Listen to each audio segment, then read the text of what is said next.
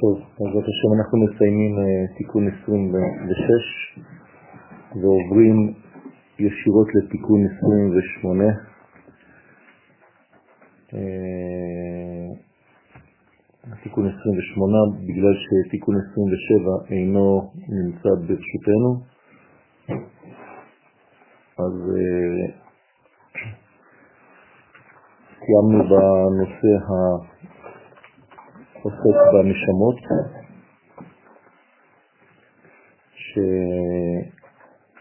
שנשמת החוטא יכולה לחזור. בסוד האיבום,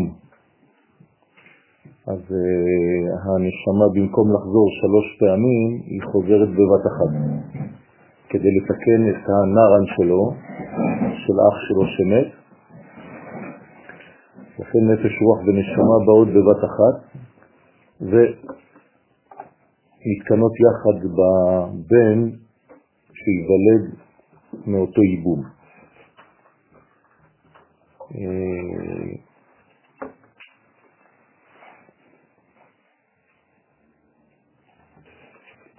הכתוב אומר, אם, יש, אם ישים אליו ליבו, כלומר בתנאי שתהיה כוונה. של האח שמייבן ושל האחות, של האישה, תתקן את הנשמה של המת. כן. אם ישים אליו ליבו. דרך אגב, בגלל זה גם uh, נמנעים לפעמים מלעשות את זה היום. כי רואים שאין כוונה אמיתית בדבר הזה, זה יותר נובע. תאווה מאשר מרצון לתקן באמת. לכן כל המדרגות, כן, אליו יאסוף, אליו יאסוף פירושו של דבר, כן, הכל מתוקן יחד ולא צריך לחזור כמה פעמים בגלגול. כלומר, אחד מיסודות הגלגולים הוא הדבר הזה שיש האצה לפי המנגנונים שמופיעים בעולמנו. מה זה אם ישים אליו ליבו? מפרש ליבו נפש. כלומר שבמקום אחר הוא קורא לזה נשמה, כאן הוא קורא לזה נפש, תודה רבה. כלומר, המשכן הנפש יתוקן, הרוח נמצא בכנפי הריאה,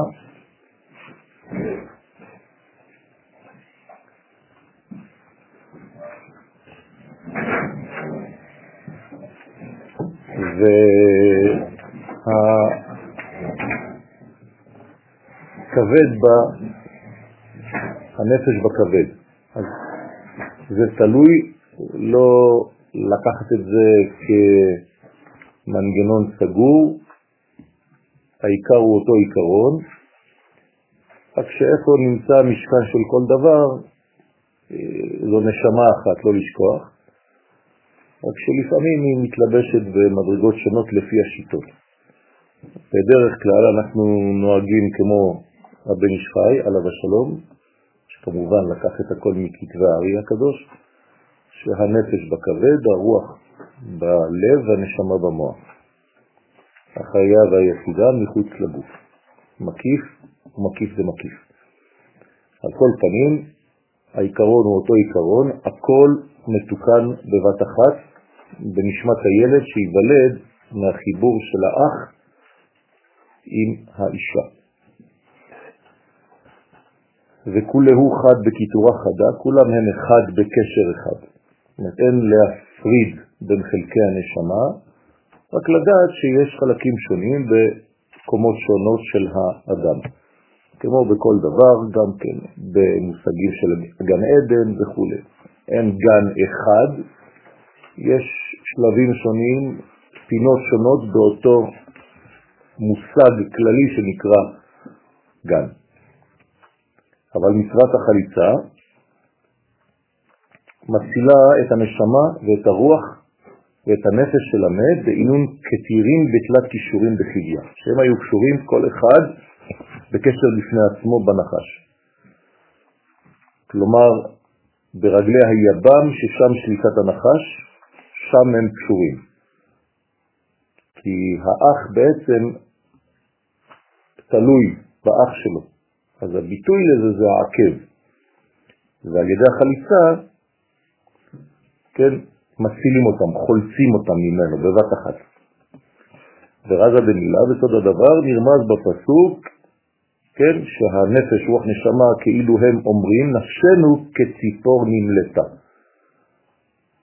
כלומר, זה נשמת המת. היא מדברת עכשיו, היא אומרת נפשנו כציפור נמלטה. על ידי מה? על ידי חליסת הנעל, מהרגל של היבם עצמו. נפשנו כציפור נמלטה מפח יוקשים, נכון? זה המשך הפסוק. כלומר, היינו בפח, במלכודת של הנחש, הוא נקרא יוקש, מלשון הקשה, ועל ידי החליצה הפח נשבר ואנחנו נמלטנו. אז יש אה, כן, ביטויים לחלץ. לחלץ זה להציל. אנחנו מנסים לחלץ שבויים מתוך מערכת אה, של מחבלים, יש כאן גם חליצה, מלשון הצלה של אותן מדרגות נשמתיות. החליצה היא בעצם ההפוך של הייבום. נכון. כאילו אם הוא לא מייבם, אז חולצים. נכון. לכן אמרתי כמה פעמים, בכלל, אם לא עולים לייבום, לא עולים לחליצה. זה הכלל שהגמרא קובעת. כלומר, רק מי שנמצא במנגנון שהייבום יכול להיות, רק הוא יכול לחלוץ. אם אין ייבום פוטנציאלי, אין עניין של חליצה. חליצה זה רק בגלל שלא רצית לייבם, במילים פשוטות. כלומר, אם לא קיים מצב של ייבום, אז אין חליצה בכלל. חייב שתהיה אפשרות לייבם, כדי שתהיה אפשרות לחלוץ. אז קם רבי שמעון לנשק את הסבא, מיד הסבא הזה פרח ולה התחזה. כן? הסבא פרח מיד ולא נראה עוד כי נעלם מעיניו. יצא מה... חזר, נתן בא לתת את מה שהיה צריך לתת וכו'. תיקון כ"ז, כפי שאמרנו, כן.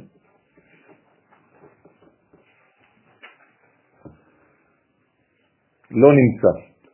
השמיטו אותו מכל הדפוסים והדפיסו אותו כאיזה מין המשך כזה, הוא נבלע בתוך שאר התיקונים ולא יודעים בדיוק איפה זה מתחיל ואיפה זה נמצא. על כל פנים אנחנו נעבור לתיקון 20 שנה, כ"ח, וכמובן ככל התיקונים הקודמים, המגמה המרכזית היא לפרש ולהסביר את המילה בראשית, את הצירופים השונים של המושג בראשית.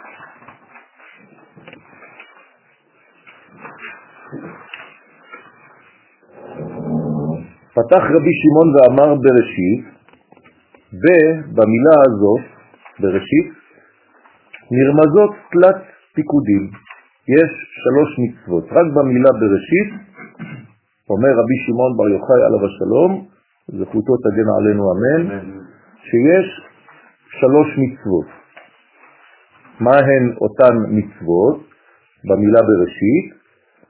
ואמר, אחד, יראת השם. אחת היא מצוות יראת השם. איך אנחנו רואים את זה במילה בראשית? יש את המילה יראה, י' רש א', ירא. אפשר אפילו להוסיף את התא, יראת. הנרמזת כגב נדב באופן זה בראשית שהיא אותיות ירא או ירא בושת. כן, בראשית ירא בושת, בושה ויראה. אני יכול לכתוב במילה בראשית את שתי המילים יחד, גם להתבייש וגם לירה.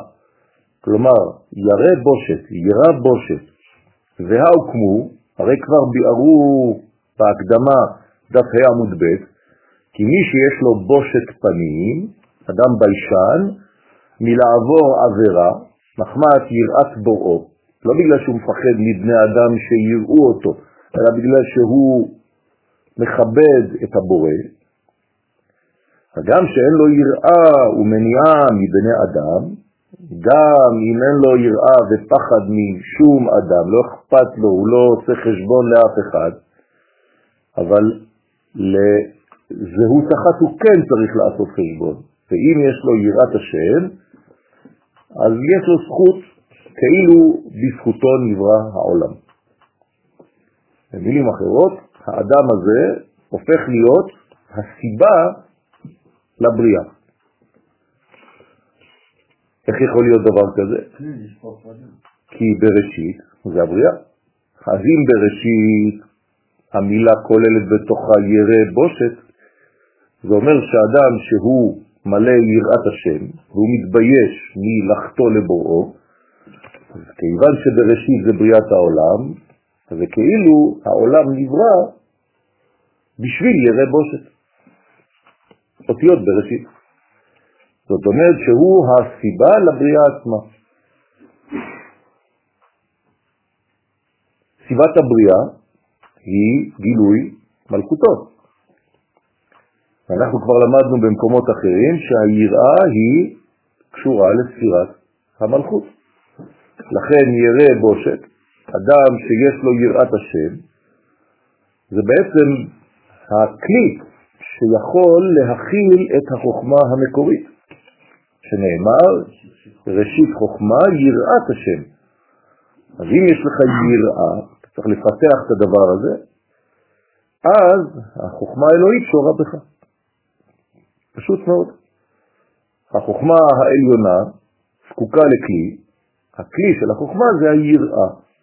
אז הנה לנו, בראשית כל כולה נקראת חוכמה, בראשית זה חוכמה, אבל כדי שהחוכמה תתגלה בעולמנו, אי אפשר למשוך את האור ממעלה למטה, בלי כלי, בלי כלים ראויים. לכן הכלי הראוי ביותר לחוכמה הוא היראה. אדם שאין לו יראה, גם לא תמצא בו חוכמה. הוא יהיה נטול חוכמה. ולכן הכלל הראשון הוא בראשית ירא בושת. אז יש לנו כאן מצווה ראשונה, לירא את השם. איך יכול להיווצר מצב כזה שיש לך יראת השם, והוא נותן פה דוגמה, ואף על פי שאין לו יראת אדם. אוקיי. באי עולם. אם יש לך יראת השם ואתה מחזיק בכלי שיכול להכיל את החוכמה, כן, אתה יכול שלא לעשות חשבון לבני אדם. אבל איך יכול להיות מציאות כזאת לך יראה אה, בושה מול בני אדם? כאילו, זה... כי אתה- אתה... כאילו. לא. אה. לא, כי אתה פשוט מאוד אה, עושה את הדברים בלי לפחד ממה יגידו. תתאר לעצמך שהרב קוק היה עושה את מה שעשה רק בקשר, ביחס למה שהיו אומרים אנשים עליו. הוא לא היה מתקדם בחיים. מישהו כתב אתמול עליי פרשה שלמה של אה, מה אתה מתערב, מה אתה מתפלל על זה ועל זה ועל זה. כן? אם הייתה לי יראה מאותו אדם, אז הייתי מפסיק, הייתי אומר, שמע, אני לא רוצה שידברו עליי, אבל אני יודע שאני מעוגן במה שהקדוש ברוך הוא רוצה, לפי דעתי לפחות, אז אני ממשיך בשלי. אני לא צריך לשים לב. ברגע שאתה נופל למלכודת שמה יאמרו בני האדם, כן, אז אתה לא מתקדם בכלל בחיים. לכן היראת השם הולכת לאיבוד בגלל יראה נפולה. כי יראת בני האדם היא יראה נפולה ביחס ליראת השם. יראת השם זאת היראה האמיתית. אז תמיד יבואו מחבלים למיניהם כדי למנוע ממך מלהתקדם, מלעשות את תפקידך בעולם. לא בגלל זה אתה צריך להפסיק. תניאנה, המצווה השנייה, ברית. מצווה שנייה היא מצוות שמירת הברית. שוב פעם, אנחנו לוקחים את המילה בראשית ושולפים מאותה מילה את המילה ברית. מה נשאר? אש. ברית אש, אותיות בראשית. הנרמזת כגב נדה באופן זה ברית בראשית שהיא אותיות ברית אש. עוד צירוף. לא לשכוח שיש לנו 720 צירופים, רק בשש אותיות אלה. אז אנחנו מסתובבים בכל מיני צירופים שונים, חלקם מובנים לנו, חלקם לא מובנים לנו, אבל זה לא משנה כלום. זה לא בגלל שלא מובן לך שהצירוף אינו צירוף. צריך לימוד, אבל הצירופים קיימים במספר 720. לכן אחד מהם, השני כאן, לפי שפתח רבי שמעון בשלוש מצוות יש במילה בראשית, המצווה הראשונה להיות ירא השם, המצווה השנייה לשמור את בריתו, כי מי ששומר את בריתו מלפוגמה, מי ששומר את עצמו מפגם הברית, נקרא איש צדיק תמים. יש לו מדרגה אלוהית שנקרא איש, והקדוש ברוך הוא בעצמו נקרא איש, השם איש מלחמה, השם שמו. צדיק, הקדוש ברוך הוא נקרא צדיק, כי צדיק וישר הוא, ותמים, תמים תהיה עם השם אלוהיך. תורת השם תמימה, שלמה, לא טמבלית. כן, אנשים חושבים שתמים זה אידיוט. תמים זה שלם, תם ונשלם. זאת אומרת שהאדם ששומר בריתו הוא גם איש, הוא גם צדיק והוא גם תמים. ולכן, אומר הזוהר, וניצל מאש הגהנום. אין לו כניסה לגהנום. מי ששומר בריתו, הברית מצילה אותו מאש הגהנום. כלומר, אש הגהנום מוכנה למי שאינם נותרים ושומרים את בריתם, חז ושלום. בשביל זה יש אש גיהנום. לא אה, יכולה להיות כלולה, יש עוד הרבה מצוות שכלולות בזה, אבל זה ספציפי, זה בולט, זה משהו אחר. הייתי יכול להמציא מלא מצוות, למה דווקא זו? כי זאת כתובה במילה. אני חייב לא לברוח מהצירוף. יש פה ברית אש, אני לא יכול להתעלם מזה. אם תמצא לי מצווה אחרת שגם כן קשורה במילה בראשית, ואני יכול להוציא אותה מהצירוף של שש אותיות אלה, אז בסדר, אבל אם לא, אז אי אפשר להמציא. תליטאה, המצווה השלישית, שבת, אותו דבר. אני יכול למצוא במילה בראשית את האותיות שבת, כלומר במקום ירא בושת, אני יכול לכתוב ירא שבת. נכון? מצווה שלישית היא מצוות שמירה שבת הנרמזת במילה בראשית כגבנה באופן זה שבת ירא או ירא. אותו דבר, אדם שיש לו יראה מחילול שבת, הוא גם כן נכלל בתוך הדבר הזה, כמבואר לאל, שהכוונה שצריך לאדם להתיירא מלחלל את השבת. כי מי שמחלל את השבת, מחלל את השכינה, שהיא גם כן בעצמה נקראת שבת. זאת אומרת שיש כאן שלוש מדרגות מרכזיות שרבי שמעון בר יוחאי עליו השלום מבליט אותן, דווקא אלה, ברית מילה, שבת ויראת השם. ואנחנו עכשיו נחזור לראשונה. מפרש הזוהר ואומר, פיקודה קדמאה, מצווה ראשונה משלוש מצוות הנזכרות, היא יראת השם. אז אנחנו חוזרים עכשיו ליראת השם, ששורשה, הנה, אמרנו קודם, עכשיו הזוהר מפתח את זה, במלכות דאצילות.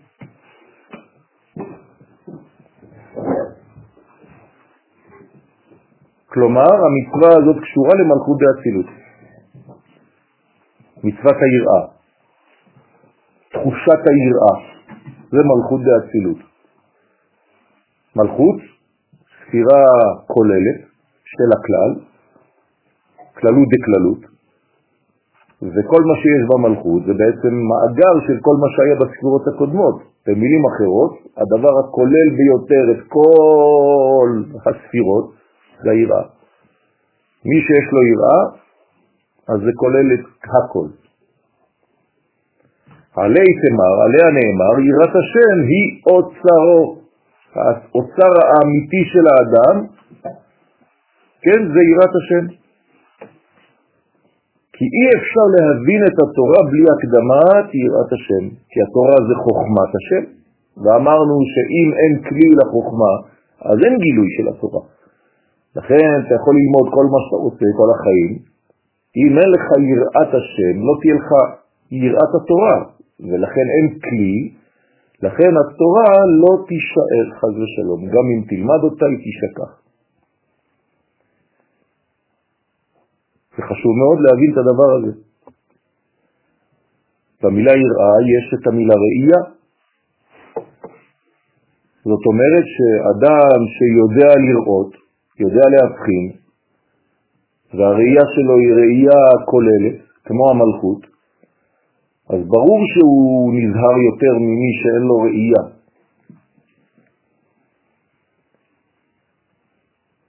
ועוד, איתמר בה. דרך אגב, בגלל זה גם חוש הראייה קשור גם כן לפגמים שדיברנו עליהם, לפחות לאחד מהם, פגם הברית.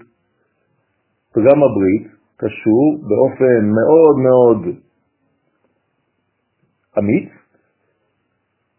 לפגם הראייה. העיניים הם סרסורים של עבירה. אם אדם לא נזהר במה שהוא רואה, אז הוא מתעורר מינית לכל מיני דברים שאסורים. לכן שמירת העיניים היא דבר מאוד הכרחי בעניין של היראה. יראה וראייה הולכים יחד. כמובן שאם אין לו פגם בראייה הפנימית שלו, אז מצד שני ייתנו לו יראה אחרת, ראייה אחרת. הוא יראה דברים שלא היה אמור לראות ומסוגל לראות בזמן של חטא, של פגם בראייה. במילים פשוטות, אדם ששומר את עיניו מלראות דברים אסורים, יראה יותר בחוכמת התורה. יראה יותר בנשמות בני אדם. כשמישהו יבוא אליו, הוא לא צריך אפילו לא לבקש לו את השם ולא כלום. מיד כשאדם נכנס, הוא כבר יודע מי זה. אדם הקדוש ברוך הוא נותן לו ראייה נוספת על ראייה פשוטה של בני אדם רגילים. אז לכן יש לו ראייה עמוקה, כמו רנגן. ועוד נאמר בעניין הראייה, או היראה, יראת השם ראשית דעת.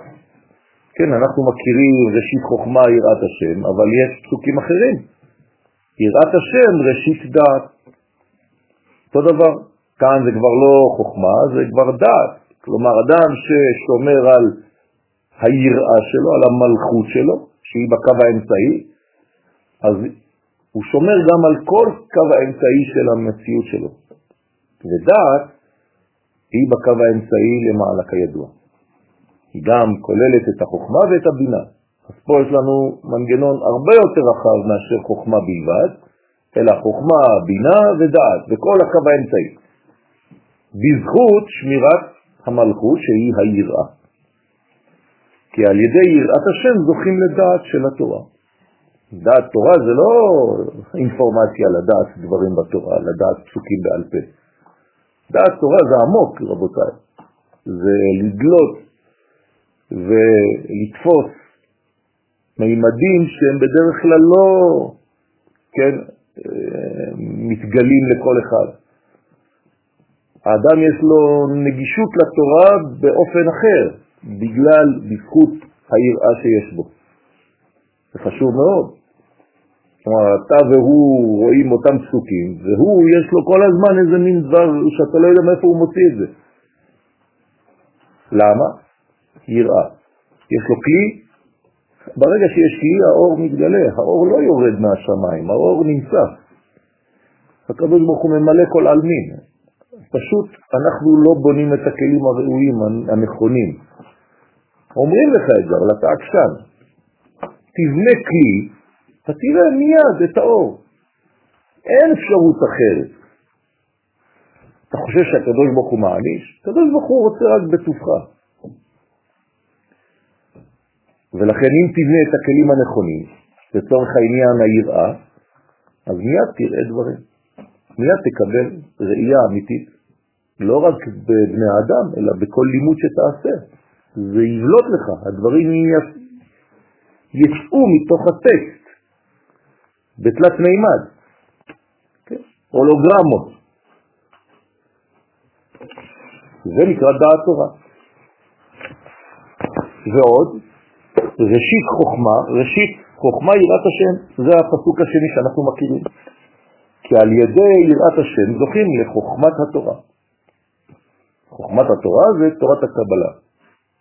כלומר, כדי לתפוס את החוכמה הפנימית של התורה, צריך יראה.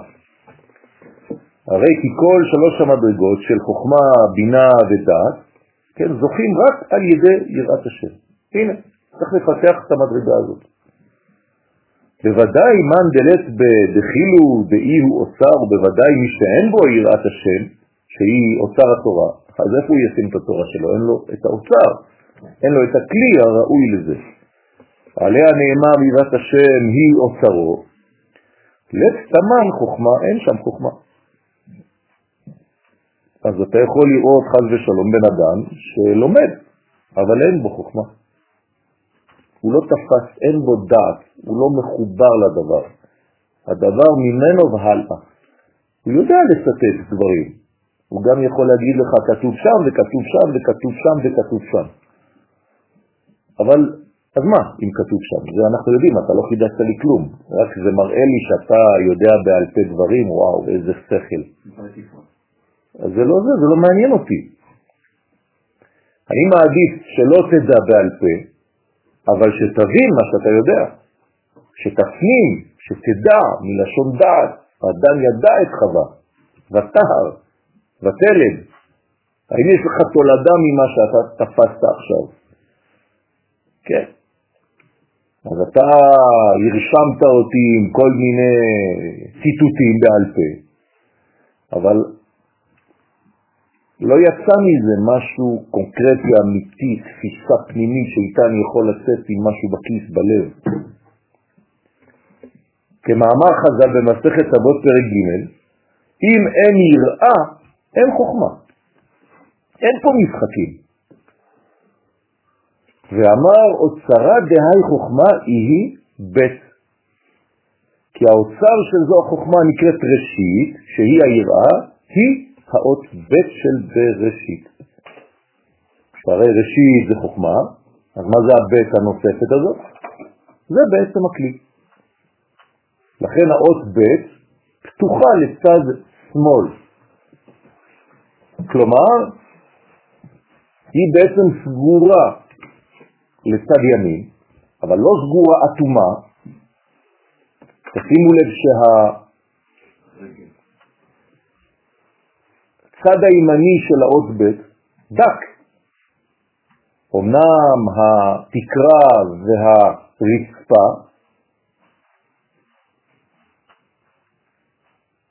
עבות, אבל הקיר הימני של האות ב' דק מאוד. כלומר, יש כאן מסך שלא אוטם את האור מלעבור, אלא מסנן אותו. בצורה נכונה. האלף שמקורה בעולמות העליונים, שאין לנו תפיסה בה, היא זו שקודמת לאות ב' של בראשית. אז עובר דרך הקיר הזה, הימני של האות ב', ההערה של האות א'. והיא עוברת, ודרך הפילטר הזה, הדק, זה מגיע לכל האותיות של התורה. כי האות ב' היא גדולה מאוד, ב' רבתי של בראשית, והיא אוכלת את כל אותיות התורה, כלומר היא כוללת את הכל. נכון, כן.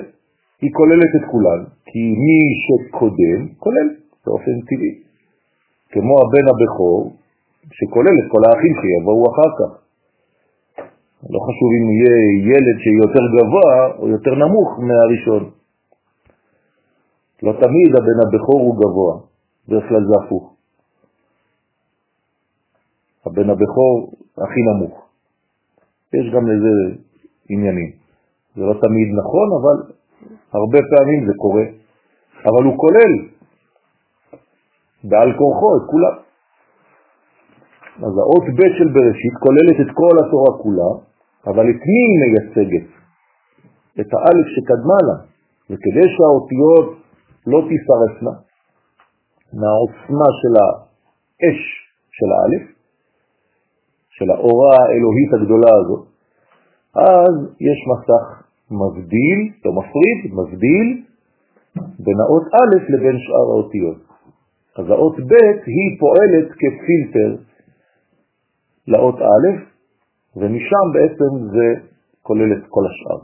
עכשיו יש לנו חידוש, האות ב' הזאת היא בעצם הכלי, והיא נקראת יראה. יראה למה? לכל הראשית. אז אם אני צריך לפתח משהו בחיים שלי, זה את האות ב', כלומר את עולם הריבוי שלי. זה נקרא אות ב', זה לא סתם צורה של אות. במילים אחרות, אני צריך לראות באות ב' ולגלות משם את האינפורמציה החשובה לי. אני צריך תקרה רצינית בחיים, כמו האות ב', אני צריך בסיס רציני בחיים כמו האות ב', אבל אני צריך קירות שמאפשרים לאור לעבור. בסדר? ככה בונים את האות באות ב'. זאת אומרת, אני צריך להשאיר פתח, כן, שלצורך כל השאר אני צריך בעצם לקלוט את כל האנרגיה ולהעביר אותה דווקא לצד השמאלי שלי. מה העניין של הארץ שלוקחת ימינה? הארץ לוקחת ימינה. מה זאת אומרת הארץ לוקחת ימינה? אה, שהיא נמשך קצת ימינה. בארץ. שאני, השפיץ הקטן הזה זה י', זה לא סתם איזה משהו שיצא מהסדר. תמיד השפיצים הקטנים האלה שיש לכם באותיות, שיוצאים משם או מכאן, זה תמיד אות י', זה החוכמה. שהיא נמצאת בעצם בכל הצד הימני, הלא נראה, בלובן שלפני האות ב' של בראשית, בגביל של ספר התורה, אבל שהיא כבר נוגעת באות הראשונה, אז זה מופיע בשיורת הזאת. זאת אומרת שאני צריך עכשיו להבין שאני צריך לבנות את האות ב' בחיי. האות ב' זה הבינאריות. כלומר, יכולת הספיגה שלי בעולם של ריבוי, בעולם של שניים, את האחדות האלוהית. זה הסוד הגדול בעולם. אסור לי לבטל את האות ב', לכן היא חזקה וגדולה, כי זה העולם שלי, אני נמצא באות ב', אבל אני קולט דרך האות ב' את האחדות האלוהית הבלתי מובנת לי. זה הסוד של החיים. האלף האחדותית הנקלטת בעולם של ריבוי של פרטים. חפש את האלף בתוך הבית של החיים שלך. זה. האם יש מושג כזה של יראת ישראל? יש יראת השם, יראת לא, תורה? מה זאת אומרת יראת ישראל? אתה צריך להבין, ללמוד את המקור של עולם הריבוי. המקור של עולם הריבוי מתחיל מנקודה אחדותית, וזה נשמת ישראל.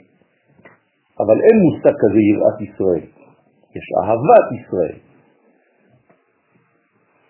כן? אהבת חינם, גם דבר שהוא לא לוגי, דבר שהוא לא קניין, אתה לא קנית את הנשמה שלך. הנשמה שלך היא נמצאת כבר, היא קיימת. אז מה צריך לעשות? לאהוב אותה. אם אני אוהב את נשמתך, גם זה לא תלוי במעשים שלך, שתבין. זה נקרא אהבת חינם. אם אני אוהב אותך רק בגלל המעשים, אז זה לא אהבת חינם, זה אהבת המעשים, אהבת הסיבה. כלומר, אהבה שתלויה במשהו, בדבר. ביום שלא יהיה הדבר הזה, גם האהבה תלך. אבל אם אני אוהב אותך אהבת חינם, אני לא אוהב את מה שאתה עושה, אני אוהב את מי שאתה. כי יש לך נשמה שקיבלת חינם מלמעלה, זה נקרא אהבת חינם, אני אוהב את החינם שבך. כי שם השם נקרא עליך ויראו ממך. כן. בעצם היראה של הישראל, כי אם שם השם נקרא עליו, כן. באמת יראים ממנו, אבל יראים בעצם מהשם. מהשם. זה מתבטא בגוף הזה. דרך אגב, אם היה לנו מושג אמיתי של מלכות, אז לא היינו נבהלים כשמלך ישראל מקבל איזה משהו. כן? בכל הדורות המלכים היו מקבלים מתנות ובדים ו- ולא יודע מה, כל מדינה שהייתה בה, כן, הייתה מביאה את כל מה טוב מדינתה. אז היום זה הפך להיות שכל אנושי, מצומצם, מוגבל, ואנחנו מכל דבר עושים סיפורים. אבל כשמלך ישראל מקבל משהו, הוא מקבל את זה לשם מלכותו, כי הוא מייצג של מי? של הקדוש ברוך הוא. אז הייתי צריך לבנות לו מטוס מיוחד, הייתי צריך לעשות לו כרכרה מזהב, כי זה לא הוא. הוא לא מייצג את עצמו, הוא מייצג את האומה. הקלאסה שתהיה לו זה הקלאסה של עם ישראל. לא. נכון? אבל היום בגלל השכל המעוות והקטן שלנו, שלא רואה מה שיש מימין אלא רק משמאל, אז הוא לא יודע את האלף המקורית, אז הוא רואה רק את השמאל, וכתוב לב כסיל משמאלו. לב חכם מימינו, כי הוא יודע מאיפה המקור. פירוש הפסוק המובא להלן, כן. תמיד יש אלמנטים שונים ותמיד יש אנשים שפוחדים להתקדם. אני לא מאלה. בסדר? אז אני אומר את מה שיש לי לומר, ומי שזה לא מתאים לו, סבל. הפסוק המובא להלן, כן, החתן אומר לכלה, גן נעול אחותי כלה. מה זה גן נעול אחותי כלה? הרי את כגן הנעול שאין מי שיוכל לבוא לתוך הגן, להיכנס לתוך הגן, הוא נעול. מי כאן יכול להיכנס לגן? מי שהגן שלו. בעל הגן. גן נעול לכולם חוץ מבעל הגן עצמו. אז גן נעול, מעיין חתום. ואת, כן, מי זה את? הקלה, כנסת ישראל. נעולה כמעיין נעול. כך אומר מצודות, מצודת דוד. עכשיו, אנחנו צריכים להבין את הפסוק הזה. אחד מהפרשנים של התנ"ך. אז נקרא מצודות, בקיצור. אתם יודעים מי היה מצודת דוד? איזה רב זה היה?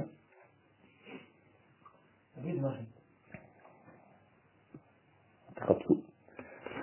ובתיקונה אחרא, דרך אגב, במצודות, כן, אם אתם רוצים ללמוד תנ"ך הכי פשוט שיש, זה דרך המצודות. כן, ידוע. לא בגובה העיניים, כן? תנ"ך אמיתי בגובה העליון, לא בגובה העיניים.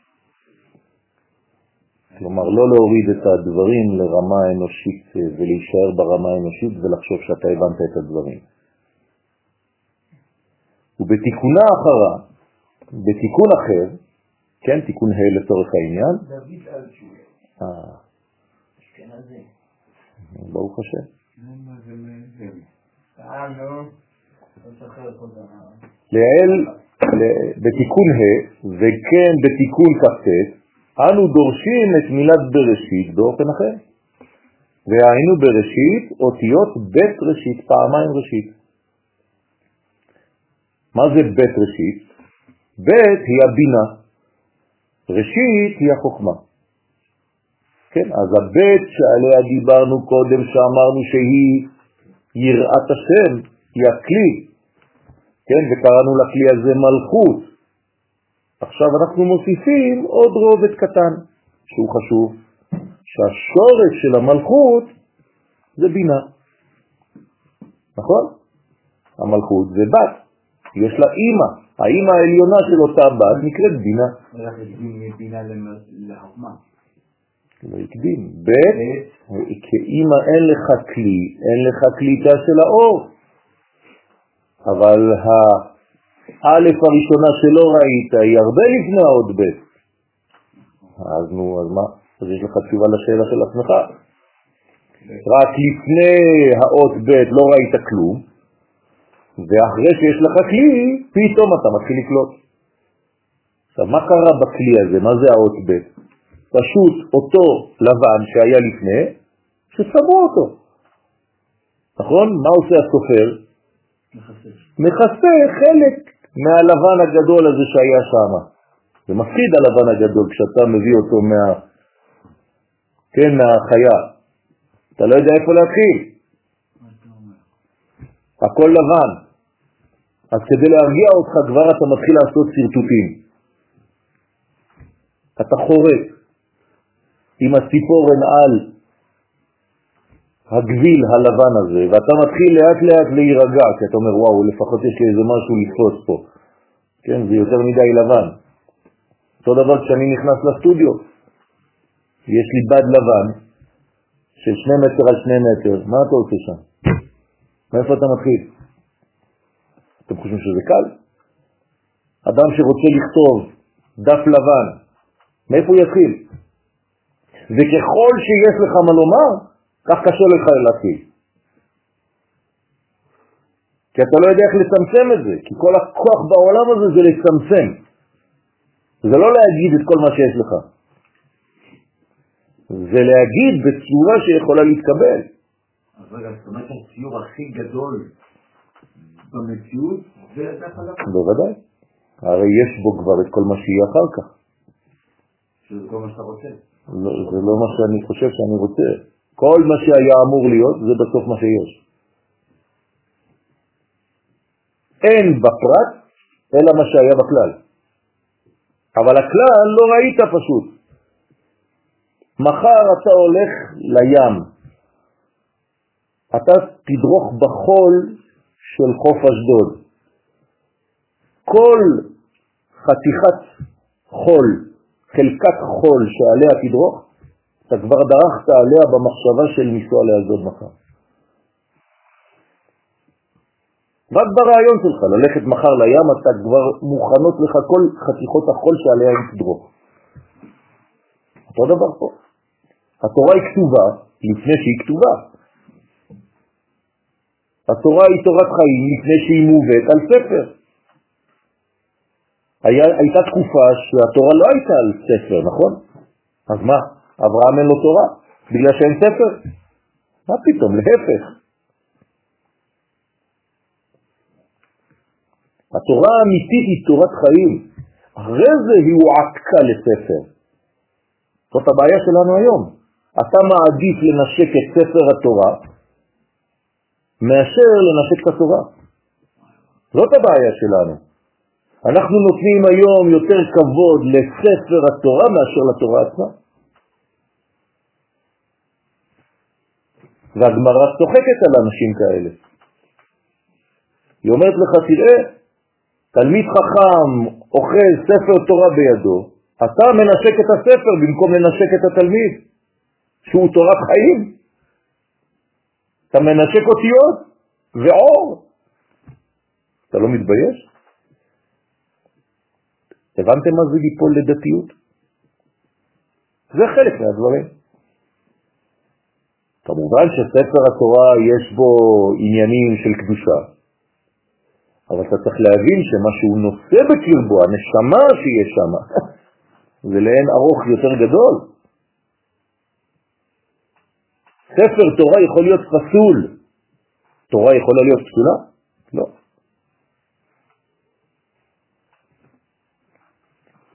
לכן הראשית היא החוכמה, והבית שלפני ראשית, בית ראשית, זה הבינה. כלומר, בינה זה התחלת העולם הבינארי. זה בינארי. זה העולם הדואליות, הפלורליות, הריבוי בעברית. זה מתחיל מבינה.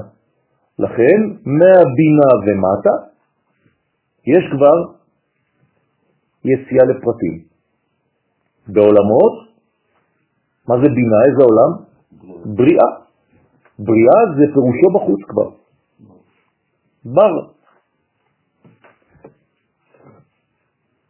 אז מה קודם לבינה? החוכמה, האלף.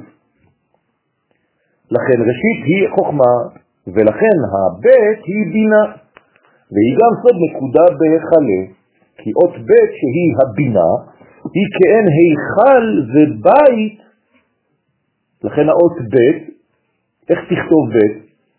בית י' ת', כלומר כתבת בית, הבית היא בית לאלף.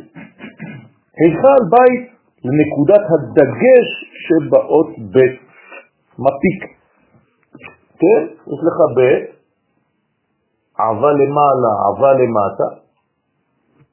פה היא נותנת לי אפשרות שהאלף הגדולה שלא רואים אותה תיכנס, אבל פה יש לך כבר נקודה. בראשית, בו. אז פה הנקודה הזאת היא בעצם הרמז של האלף שקדמה כבר בעולם שאתה מגלה. וגם בעולמנו שאנחנו מגלים שזה כבר בצד שמאל של המציאות, זה נקודה. ומנקודה אפשר לעשות הכל. וכל העולם ניזון מהנקודה הזאת. נכון. עכשיו, כדי לגלות את הנקודה הזאת היה צריך כלי. בלי זה, בלי הבינה, לא היית מגלה את החוכמה.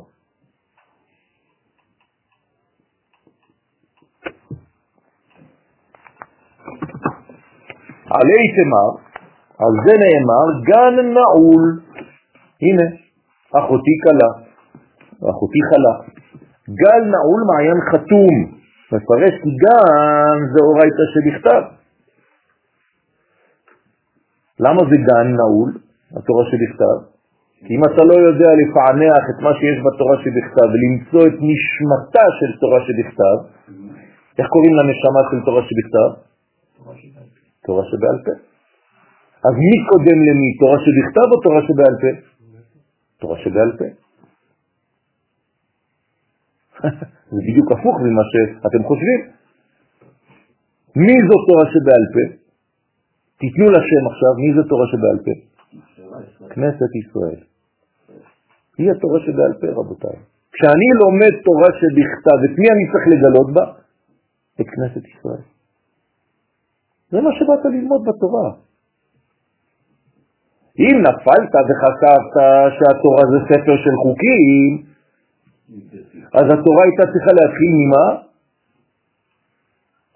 החודש הזה לכם ראש חודשים, הנה הלכות, הלכות, הלכות, הלכות. אבל התורה לא מתחילה בזה, סליחה, היא מתחילה בבראשית, בחוכמה האלוהית. אין לך הלכות כמעט בספר בראשית. אז מה? אתה צמצמת את כל התורה לספר הלכות. יש לך בעיה. ההלכה באה כדי להוליך אותך לגלות דרך ההליכה את מה שקדם, את כל הרעיון, את כל המושגים. לכן, יש גן, בינתיים הוא נעול. אז מה זה הגן הנעול הזה? תורה שבכתב. זה גן נעול, תרתי משמע.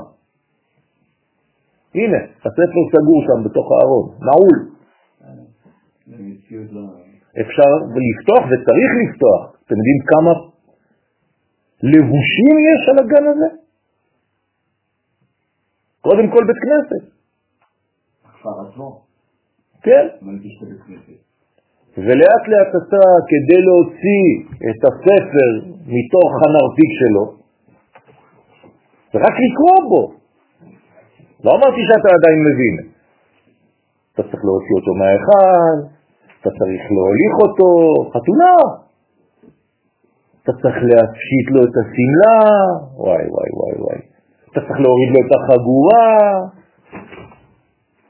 ואתה צריך מישהו שידע להתייחד איתו דרך הקריאה. זה לא פשוט. ככל שאתה קורא נכון יותר, אתה מראה שאתה מבין יותר. הטעמים הם הבנה הנקרא, שלב ראשון לפחות. לפי הקריאה אני יודע אם אתה מבין את מה שאתה קורא או לא. גם בתפילה. יש אנשים שקושרים את המילה האחרונה לסוף המילה הראשונה של החלק הבא. זה כמו בהלל, כן? העיניים להם ולא יראו אוזניים. זה לא כתוב ככה. עיניים להם ולא יראו, פסיק. אוזניים להם ולא ישמעו. אבל אם אתה לא יודע לקרוא, אתה תגיד, עיניים להם ולא יראו אוזניים. אז אותו דבר בכל דבר בחיים. אז גם תורה שבכתב, איפה זה תורה שבכתב בספירות? זה הרמתי, נכון? לכן רוב האותיות הן בגדר רוח. זעיר אנפין זה רוח, לכן האותיות הרגילות בתורה הן לא אותיות רבתי גדולות, הן אותיות קטנות. בסדר, ביחס הגדולה. אחרי זה יש לנו עוד קטנות מאוד, אבל האותיות האלה הרגילות הן בזעיר אנפין. האות הגדולה היא בבינה והאותיות הקטנות הן במלכות. אבל רוב התורה היא זעיר אנפין. א' של ויקרא, דווקא א'. האלף היא במלכות של ויקרא. כן, נכון, נכון. מה זה אומר? שבמילה ויקרא, כמו שאתה אומר בצדק, אני צריך לגלות את האלף, אבל איך אני יכול לגלות אותה? רק במלכות. לכן היא א' זעירה. הרי היא כל כך גדולה האלף הזאת, שאם אין לי איפה לאחוז אותה, אני לא אתפוס אותה לעולם. ואמרנו, כדי לתפוס את האלף אני צריך מלכות, כלי אחרון. לכן זה ויקר א'. שני ספרים. מה? כאילו, כאילו, זה שני ספרים. בראשית, את האלף. נכון, נכון, לאט לאט, ועוד לא הגעת. זה רק ויקרא. אחרי זה אתה צריך לעבור במדבר, כי בלי המדבר הזה אתה לא יכול להגיע למציאות האמיתית. ככה זה החיים שלנו. זה ספר דברים, זה המציאות. זה תורה בעולם הזה. זה לוקח זמן עד שהתורה העליונה יורדת, וגם כשהיא יורדת לוקח לה אלף שנה. נכון? למדנו על פורים, קיימו וקיבלו. וגם האלף שנה זה רק ירדה, עכשיו תתחיל ללמוד. אין אדם עומד על דברי רבו אלא 40 שנה אחרי שרבו מת. אז מה, מה זה, זה, איפה זה? איפה? כן? עוד, עוד 80 שנה נגיד שהרב קוק היה אריזל של הדור הזה. בערך. ככה זה הזמן שזה לוקח. אז היום כולם מזלזלים, ואתם תראו, הנכדים, הצאצאים של אלה שהיום מתנגדים לרב קוק, ילמדו רב קוק כל היום בישיבות שלהם. עוד 80 שנה.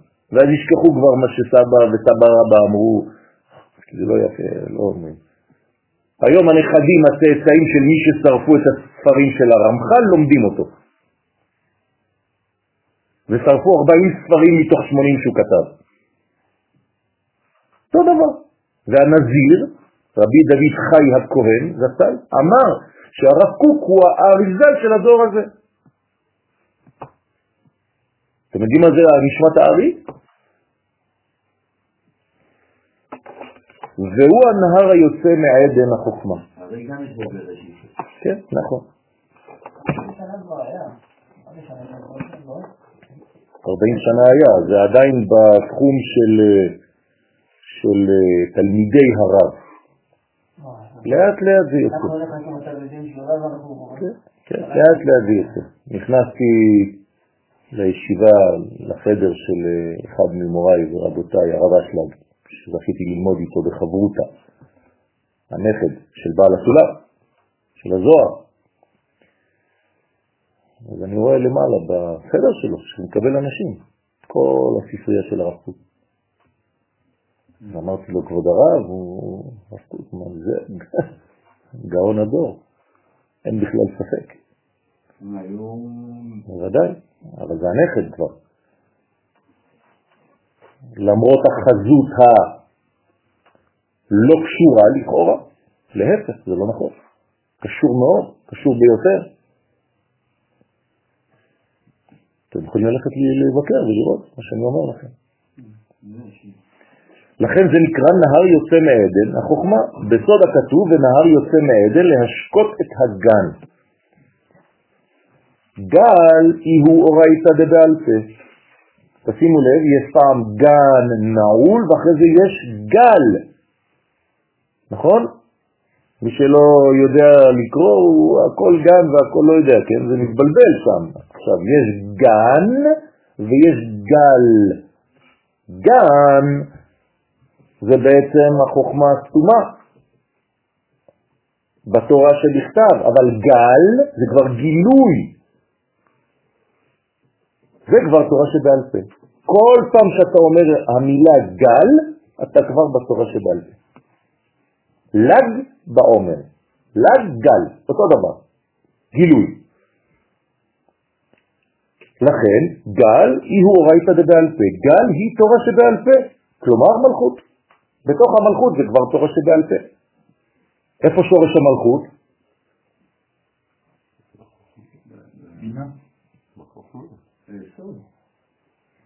קצת יותר גבוה, ברגלה. ברשע דלית ידע, זה קומה חבל על הזמן. הרבה יותר גבוה, זה שורש המלכות. מה זה שורש המלכות? כנסת ישראל. כנסת ישראל קדמה לכל דבר. כן, הרעיון של עם ישראל, של האומה, של הנשמה הגדולה הזאת. כל דבר בעולם, אפילו לתורה עצמה. זה מה שאומר אליהו הנביא. לכן זה בא ממקום שאי אפשר בכלל להבין אותו, לדעת אותו. רשע ראש לא ידוע. איפה זה ביחס לספירות ולעולמות? אני לא יודע איך קוראים את יש לך אצילות, בריאה, יצירה ועשייה, בערך בערכים כאלה. יש אדם קדמון. לאט לאט. אצילות, בריאה, יצירה, עשייה. למעלה יש לך אדם קדמון. ובאדם קדמון יש לך מדרגה שנקראת ראש לא ידוע. איפה זה נמצא כאן? שיעור אחר. נו, יש שיעור כזה? כן. אוצרות חיים, עת חיים, עם כתב ושכפ"ץ? כן, משהו כזה. אז פה זה רדלה. לפעמים אתה מגלה את זה בפורים. עד דלא ידע. אתה צריך לשתות פה כדי להשיג משהו מזה. ואחרי זה ללכת לישון. זה מה שמופיע בפורים, רבותיי, לא פחות מזה. כן. לכן, מה אומר דוד המלך? גל, מה אומר דוד המלך? גל עיניי. עין, מה זה עין? חוכמה. תפתח לי את החוכמה שבעל פה שבתוך והביט הנפלאות מתורתך, לא מתורה, מהתורה, מתורתך, שלך, הקדוש ברוך הוא. אני רוצה ללמוד את התורה שלך, לא את התורה של בני האדם שהתחילו לתרגם את זה לכל מיני דברים פה. תשימו לב, יש הבדל בין התורה לבין תורתך. כי בתורת השם חפצו, ובתורתו יהגה יומם ולילה. זאת הבעיה. אני צריך לראות את תורת השם, לא את התורה שלי, התורה שלי היא סובייקטיבית. תורת השם היא אובייקטיבית. איך אני מקבל אובייקטיביות בסובייקטיביות שלי? תשובה נבואה. אם אין נבואה, אין שום דבר, רבותיי. אם לא היו נביאים בישראל שקיבלו את התורה, והתורה בעצמה מעידה על משה רבנו שהוא נאמן למקור, תזרוק הכל, רבותיי, תזרקו הכל, אין תורה, אין כלום, תעשו מה שאתם רוצים בחיים. אתם מבינים את זה? זה לא המצאה אנושית שבאנו והתחלנו לפרט כל מיני דברים. זה נבואה שירדה עלינו מלמעלה, מהמקור. לכן אמרתי לכם כבר כמה פעמים, מה אתם רוצים להיות כשתהיו גדולים? נביאים. זה הדבר הכי קרוב לאלוהות. כן. עדיף, למה עדיף? בגלל שהוא בעולם הזה והוא רואה את הדברים בצמצום. זה העודף. אבל נביא הרבה יותר רחב והרבה יותר כללי מחכם, מחכם. נביא הוא כללי, חכם מביא את הכלל לתוך הפרטים של המציאות. אז בעולמנו החכם יש לו עודף על הנביא, כי הוא מביא את הנבואה הכללית הזאת לתוך מציאות של החיים שלי. יפה, נכון, אבל אתה לא חייב לחיות רק בעולם הזה, אתה צריך לחיות בכל העולמות יחד. לכן עדיף זה לא יותר טוב, אלא זה העודף של הנבואה. אתה צריך להיות נביא, ושיהיה לך עודף של חוכמה. זה נקרא עדיף, לא better than, יותר טוב מ... זה מה שאנחנו מבינים. עדיף יותר טוב מ... לא. תגיד לי, העודף שאתה מקבל, זה כלום ביחס לזה, לכסף שנתת, נכון? אבל אני מדבר לך פה על משהו שעודף, שיותר, שמביא עוד מדרגה. לכן הנביא, הנבואה, זה כללי, והחוכמה זה היכולת להכניס לפרטים. וצריך את שניהם, אם צריך כלל ופרט. זה נקרא משכן. מלך, שופט, כהן ונביא. אם אין לך את כל המערכת הזאת, אין לך כלום. לכן, תורה שבעל פה נקראת גל לפי שמגלה ומפרשת את התורה שבכתב. אנחנו חייבים ללמוד את התורה שבעל פה. מתן תורה, על מה הקדוש ברוך הוא כפה עלינו את ההר כגיגית? לא.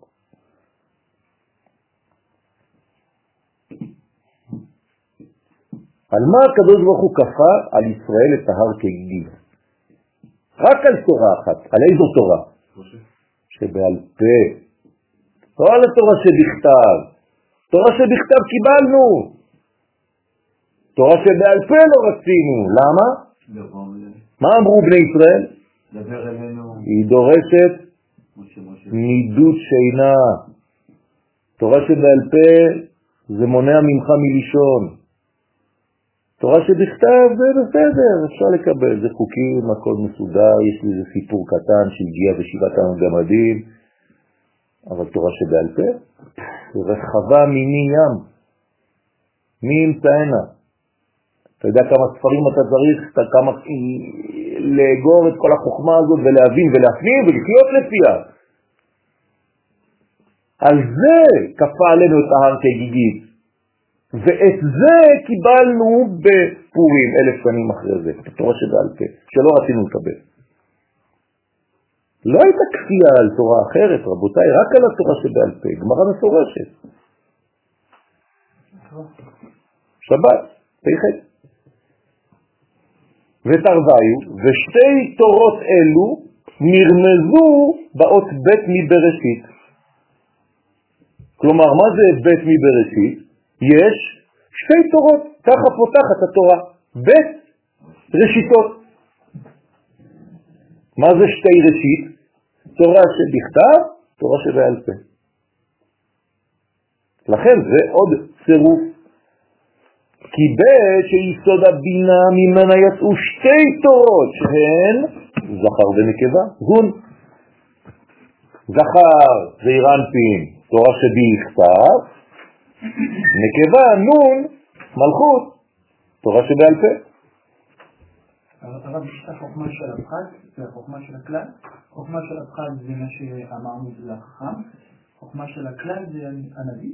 זה לא חוכמה, חוכמה זה, זה, זה דבר שאתה מפתח, זה נבואה, זה קבלה, אתה מקבל מלמעלה. אחרי זה שקיבלת מלמעלה, אתה מוסיף את הרובד של החוכמה. תתרגם את זה לעת הדת ולעת החיים. קודם כל תאכל מעץ החיים, בינה, כלומר נבואה, אחרי זה תפתח את הנבואה בחוכמה שלך, זה בדיוק מה שעשינו. קיבלנו קודם כל תורה מהשמיים, בלי לדעת כלום, ואחרי זה אנחנו לומדים לפתח אותה. המדינה בספירות זה אחרי החוכמה. לא, עוד פעם. נכון. נכון. נכון. נכון. נכון. אתה צודק. כי בעצם יש חוכמה אלוהית, אבל אנחנו לא מדברים עליה. החוכמה האלוהית גנוזה בתוך הבינה הזאת.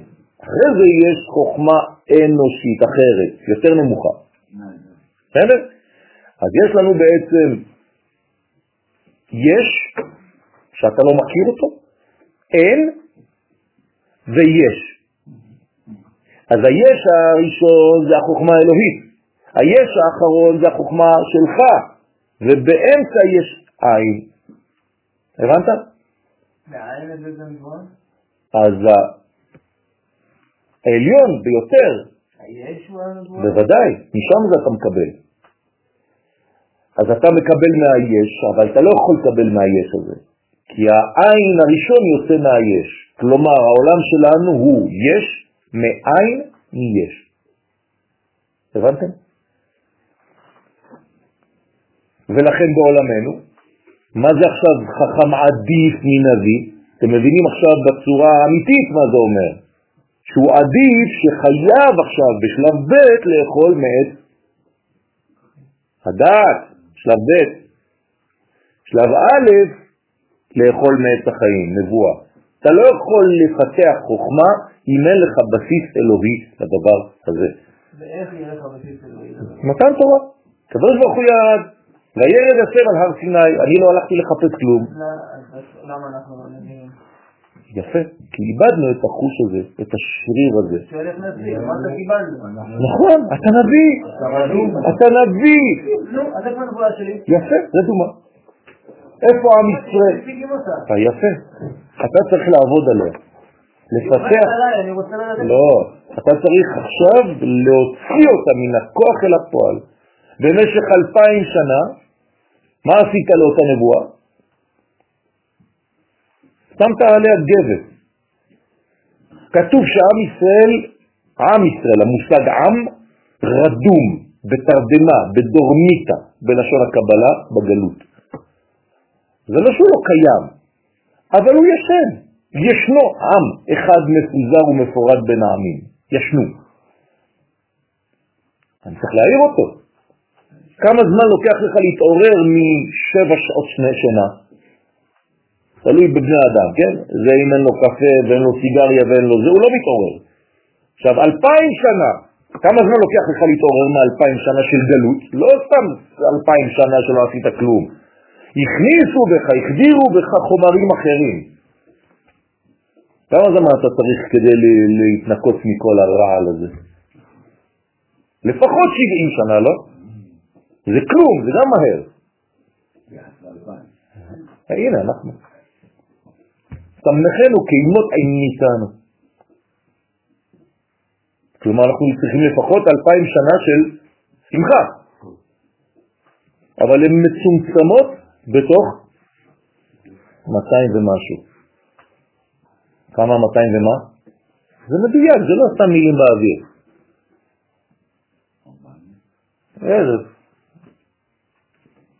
והיה לעת ערב יהיה אור, נכון? יום. כמה זה ערב? 272. פחות מ-6,000 שנה. כמה יוצא? אה, 5,728? הנה. אנחנו היום ב-5,778. כלומר, מה ההבדל בין זה לזה? 50 שנה. כלומר, כבר 50 שנה שאנחנו בתוך הגאולה. בסדר? עמוק כבר, בפנים. בערב שבת אנחנו עכשיו, בערב שבת. ערב שבת זה התחיל פה, לפני 50 שנה. ערב שבת. כלומר, איפה אנחנו עכשיו? שבת. ממש בתוך השבת כבר, אי אפשר לעשות כלום, זהו, נגמר. יפה. כי ערב הגאולה, כל הגלות זה ערב, זה הכל מעורבב. בסוף אתה עושה בקרה, עכשיו יש אור. כלומר, מה יקרה בשנים האחרונות האלה? כל אחד יתחיל לתפוס את מקומו, יראו בבירור איפה אתה עומד. אי אפשר כבר לשקר. אל תתבייש ממי שאתה. כן? לא יכיר את עצמי. חז ושלום. לא, הפוך גם. חז ושלום. אנחנו מדברים על חיובי.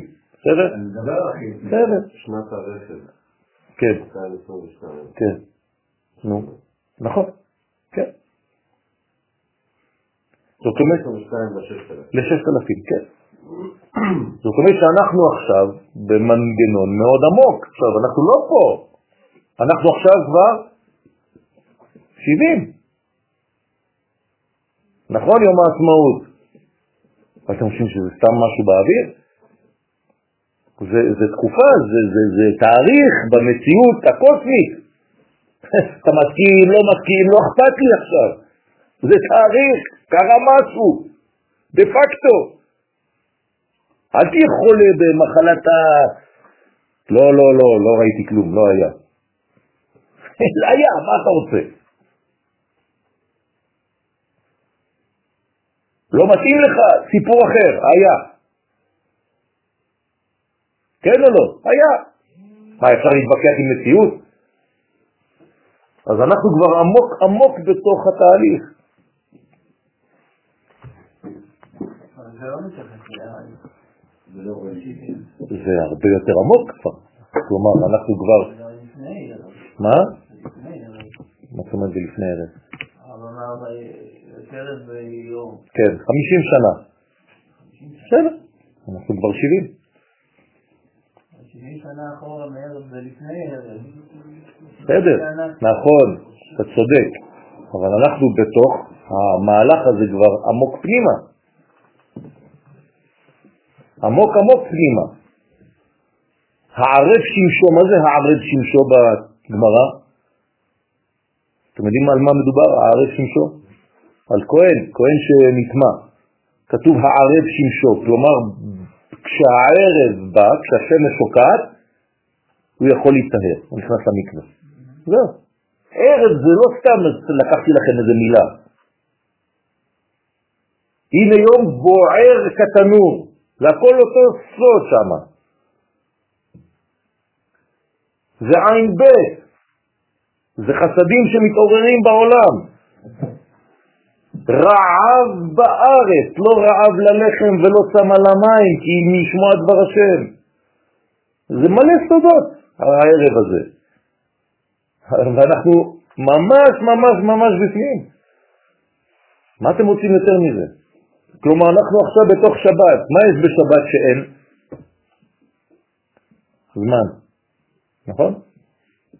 שבת זה יום, זה לא זמן. אמנם יש זמנים, אבל שבת הוא יום. אנחנו הכנסנו את היום הזה לתוך הזמן, כלומר אנחנו לא מבינים איך זה עובד בכלל. כן, הוא לא קיים בזמן, והוא נכנס בתוך הזמן. דחף קצת את יום שישי ימינה, את יום ראשון שמאלה, ונכנס ככה כמו איזה פקס. באמצע. איפה הוא נכנס? אין לו מקום. אין מקום ללא זמן בזמן. אתם מבינים מה אני אומר? לא. מה אתה לא מבין? זה כמו שאני עכשיו נותן לך משהו מגוף זר.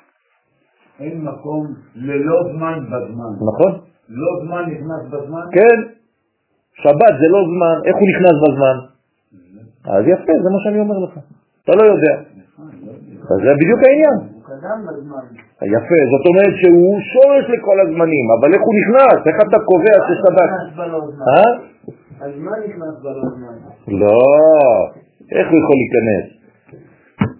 הלא זמן הוא כל כך עדין שהשבת נכנסת, נכון?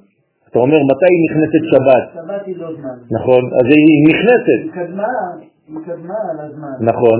הזמן בא ונכנס לתוך הלא זמן. איך הוא נכנס? אני שאלתי על זה. אתה אומר ש...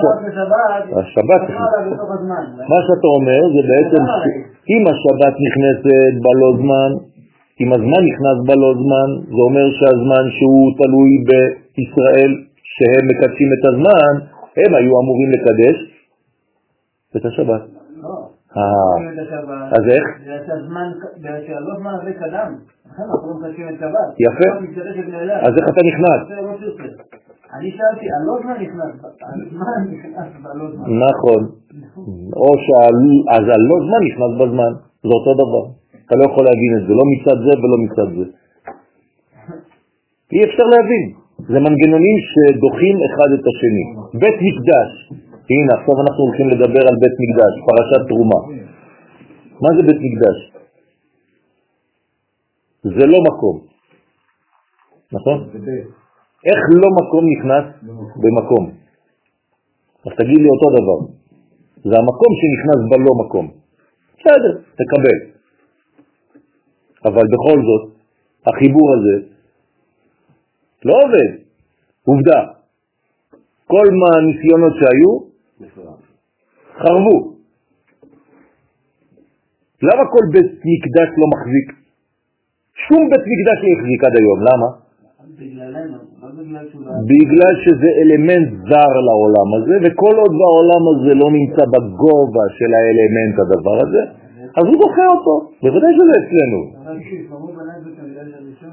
גם, לא נשאר. הוא לא התחייב לו, הוא לא אמר לו חביבי, הוא כבר... בסדר. אז מה זה אומר? אפילו אומר לו ב- ב- בנבואה. שוב, פעם, אתה מתכחש עם מציאות. חרב בית המקדש? לא. חרב. חרב מבחינתנו. כן. חרב. הכל תמידי. בגילוי. אז מה זה משנה? על מי אנחנו מדברים אנחנו בעולם שלנו? על הגילוי. מה אני תופס? אין לי כלום אחר מאשר גילוי. אז מבחינתי הוא חרב, כתוב, קורבן שני ה... אז אם אותו דבר גאולה, לפי מה שאתה אומר, אתה צריך להיות עכשיו בשמחה הכי גדולה כל, כל רגע. למה אתה עצבני לפעמים? הרי המשיח כבר פה. תשובה הוא עוד לא התגלה. נכון שהוא פה, אבל מה אכפת לי? כל דבר שהוא פה ולא התגלה, מה אכפת לי? אני אדם טוב, אבל כשאני מדבר איתך אני מדבר רע. מה אכפת לך אם אני אדם טוב? כל פעם שאני מדבר איתך זה רע, אז מה אתה רואה ממני? את הרע. זה לא נכון ככה, זה לא עובד ככה. אם אתה טוב מבפנים, תראה את הטוב בחוץ. כל עוד זה לא מתגלה בחוץ, לא מעניין אותי שום דבר. כלומר, הקדוש ברוך הוא מעניין אותנו רק במה שהוא נכנס לעולם הזה. הבנתם? הוא נכנס. יפה. אבל כל מה שלא קשור לעולמנו, מה אני יכול לדעת? לא יכול לדעת כלום. כמה מהקדוש ברוך הוא במרכאות נכנס לעולם הזה? שבע מידות. בעוד שיש עשר ספירות. כלומר, מה אני יודע מהקדוש ברוך הוא במרכאות? רק מה שהוא רוצה לגלות לי, כלומר, שבע מידות תחתונות. תסתדר עם זה. אני רוצה לדעת את השלוש הראשונות, עוד לא התגלה. זה ביאת המשיח. זה מדרגות אחרות, אתה לא מבין. כל עולמנו הוא דוחה. אז מה, מה יהיה עם בית המקדש השלישי? למה הוא לא יחרב? מה, מה יהיה שונה בזמן בית המקדש השלישי שיגרום לכך שהעולם כבר לא ידחה אותו? לא, להפך. אם הוא יורד מהשמיים, אתה חוזר לאותה בעיה. יש פער בין השמיים לבין הארץ. יפה מאוד. העולם יעלה במדרגה שלו, הפנימית, במוסר שלו, באתיקה שלו, לרמה של בית המקדש, לרמה השביעינית. יש לנו קצת זמן. מה שאומר שהוא יכול לחבר. מה? מה זאת אומרת שהוא יכול לחבר? לא, כי יש לנו נבואה על זה. אבל את הנבואה גם יש לנו על זה במדרש הראשון. אוקיי, אוקיי, אבל... ומעשיכם גרמו. נכון. ואין לך חילול השם גדול מזה. נכון, נכון. אבל יש לנו פה... לא, לא, לא. לא, כתוב לעולם. לעולם. המילה לעולם לא מופיעה בבית המקדש הראשון. לעולם זה מופיע בבית המקדש השלישי. כלומר, לא, שאין סוף לדבר הזה. זהו. שוכח גם שבמה שזה מותנה היום זה הבחירה, אבל אחרי שתגלה מלכותו, כבר אין. כבר אין בחירה. אז כבר אין לך את אפשרות. הרצון לעשות את הרע, אז ממילא אתה לא יכול לקלקל. נגמר הרע. אין כבר את הרע. ודוד אבני, עבדי, מלך עליהם לעולם. זהו, נגמר. מה? העולם יפיל של בית המקדש, של הקודש העליון. מה? לרמה. כן? זה מה שיש שונה. עכשיו, מה הרמה של בית המקדש השלישי? מה צריך להיות?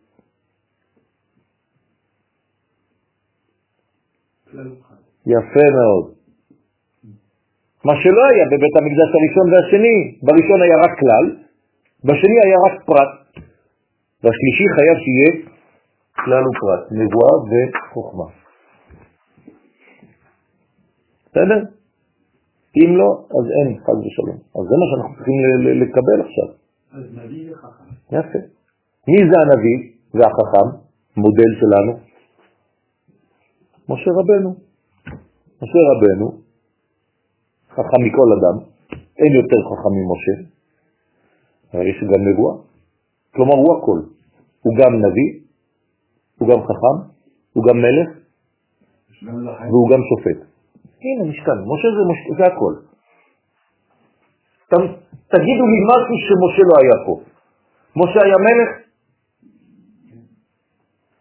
משה היה שופט? משה היה כהן? כן או לא? בטח, נכנס לבית המקדש מתי שהוא רוצה, יותר מכולם. כן? זה, פעם ראשונה שראיתי לוי כהן.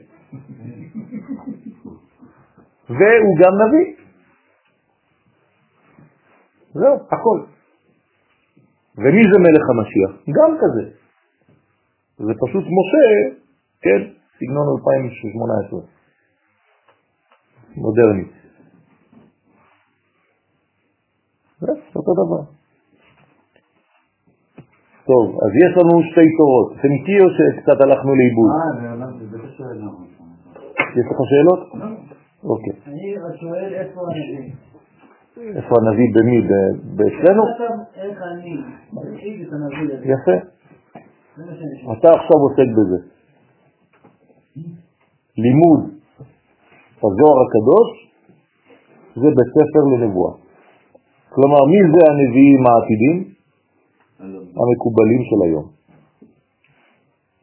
מי זה אחרוני הנביאים? המקובלים של אתמול. הבנתם? כלומר, תורת הקבלה היא סוף הנבואה והתחלת הנבואה החדשה שתתחדש. זה רק הקבלה, אין משהו אחר. יש בתי ספר לנבואה. מה לומדים בבתי ספר לנבואה? תורת הסוד. זהו. עכשיו אתם מתלמדים להיות נביאים. מה אתם חושבים? כל יום חמישי בלילה אתם באים לבית ספר לנבואה. אתם לא באים ללמוד תיקוני זוהר, אתם לומדים להיות נביאים, לחדש הנבואה בעם ישראל. זה לא פחות מזה, רבותיי. אם לא הבנתם, אז טוב שעכשיו הדגשנו את הדבר. מה אתה עושה בחיים? אני בבית ספר לנבואה. יש לי סטאז' כל שבוע, כמה שעות. אני סטאז', נביא. בעזרת השם. הקודש. בהתחלה זה רוח הקוטג', אחרי זה זה עולה לרוח הקודש, ואחרי זה זה מגיע לנבואה. זה יותר גדול. כן, בהתחלה אנחנו כמו גבינה, אין מה לעשות. הכל מעובד, לא מבינים כלום, ולאט לאט לאט לאט אתה תופס, אתה מתרגל להיפגש עם רעיונות, כן, גבוהים מאוד, רחבים מאוד, שחובקים את כל הקוסמוס. ואז הכלי שלך כבר יכול לקלוט משהו שהוא בא ממדרגה אחרת. כשזה יקרה לך, אתה כבר לא תשאל שאלות. בסדר? אז בינתיים, סבלנות, אנחנו צריכים לעשות עבודה.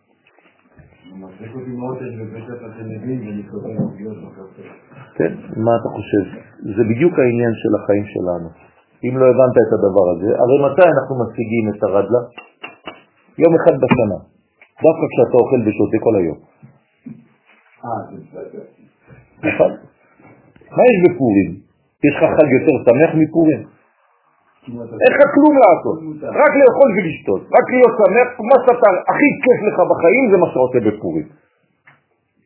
אין לך שום מצווה, אין לך כלום לעשות, חוץ מליהנות.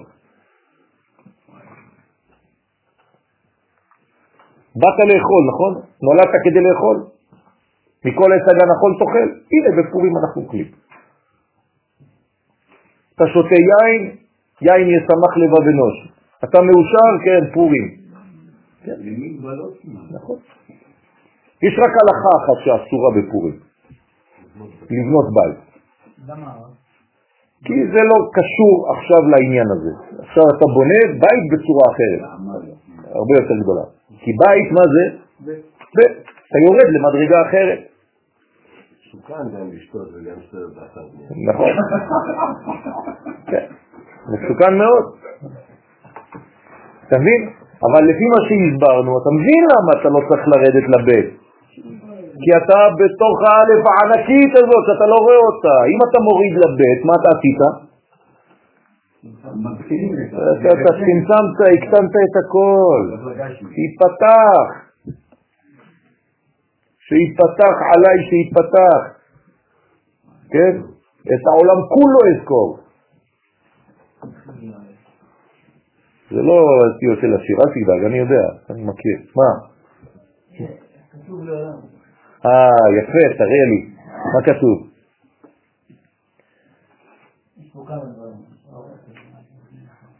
זה מתחיל בהבטחה, בסדר? ואז יש את קריאת שלמה, ובסוף, אוקיי. שלמה מתגלה, הקדוש ברוך הוא סליחה מתגלה את שלמה בשנית, אחרי שהוא מתפלל את כל. השאלה של.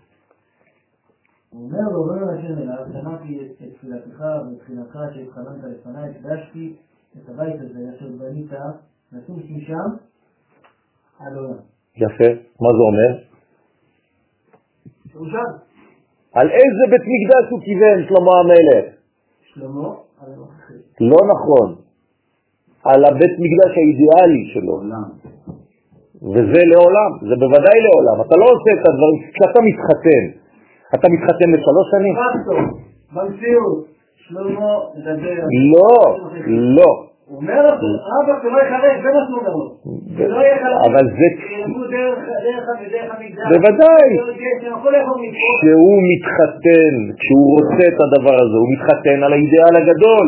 אני לא מתחתן לשנתיים. אני רוצה את הדבר הזה. כמה זמן ייקח לך?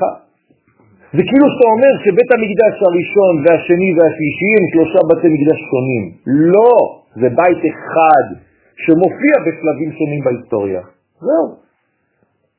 זה כמו הגאולה ממצרים והגאולה של היום. כמה פעמים אמרתי לכם שזו אותה גאולה? אז גם רביעי וחמישי.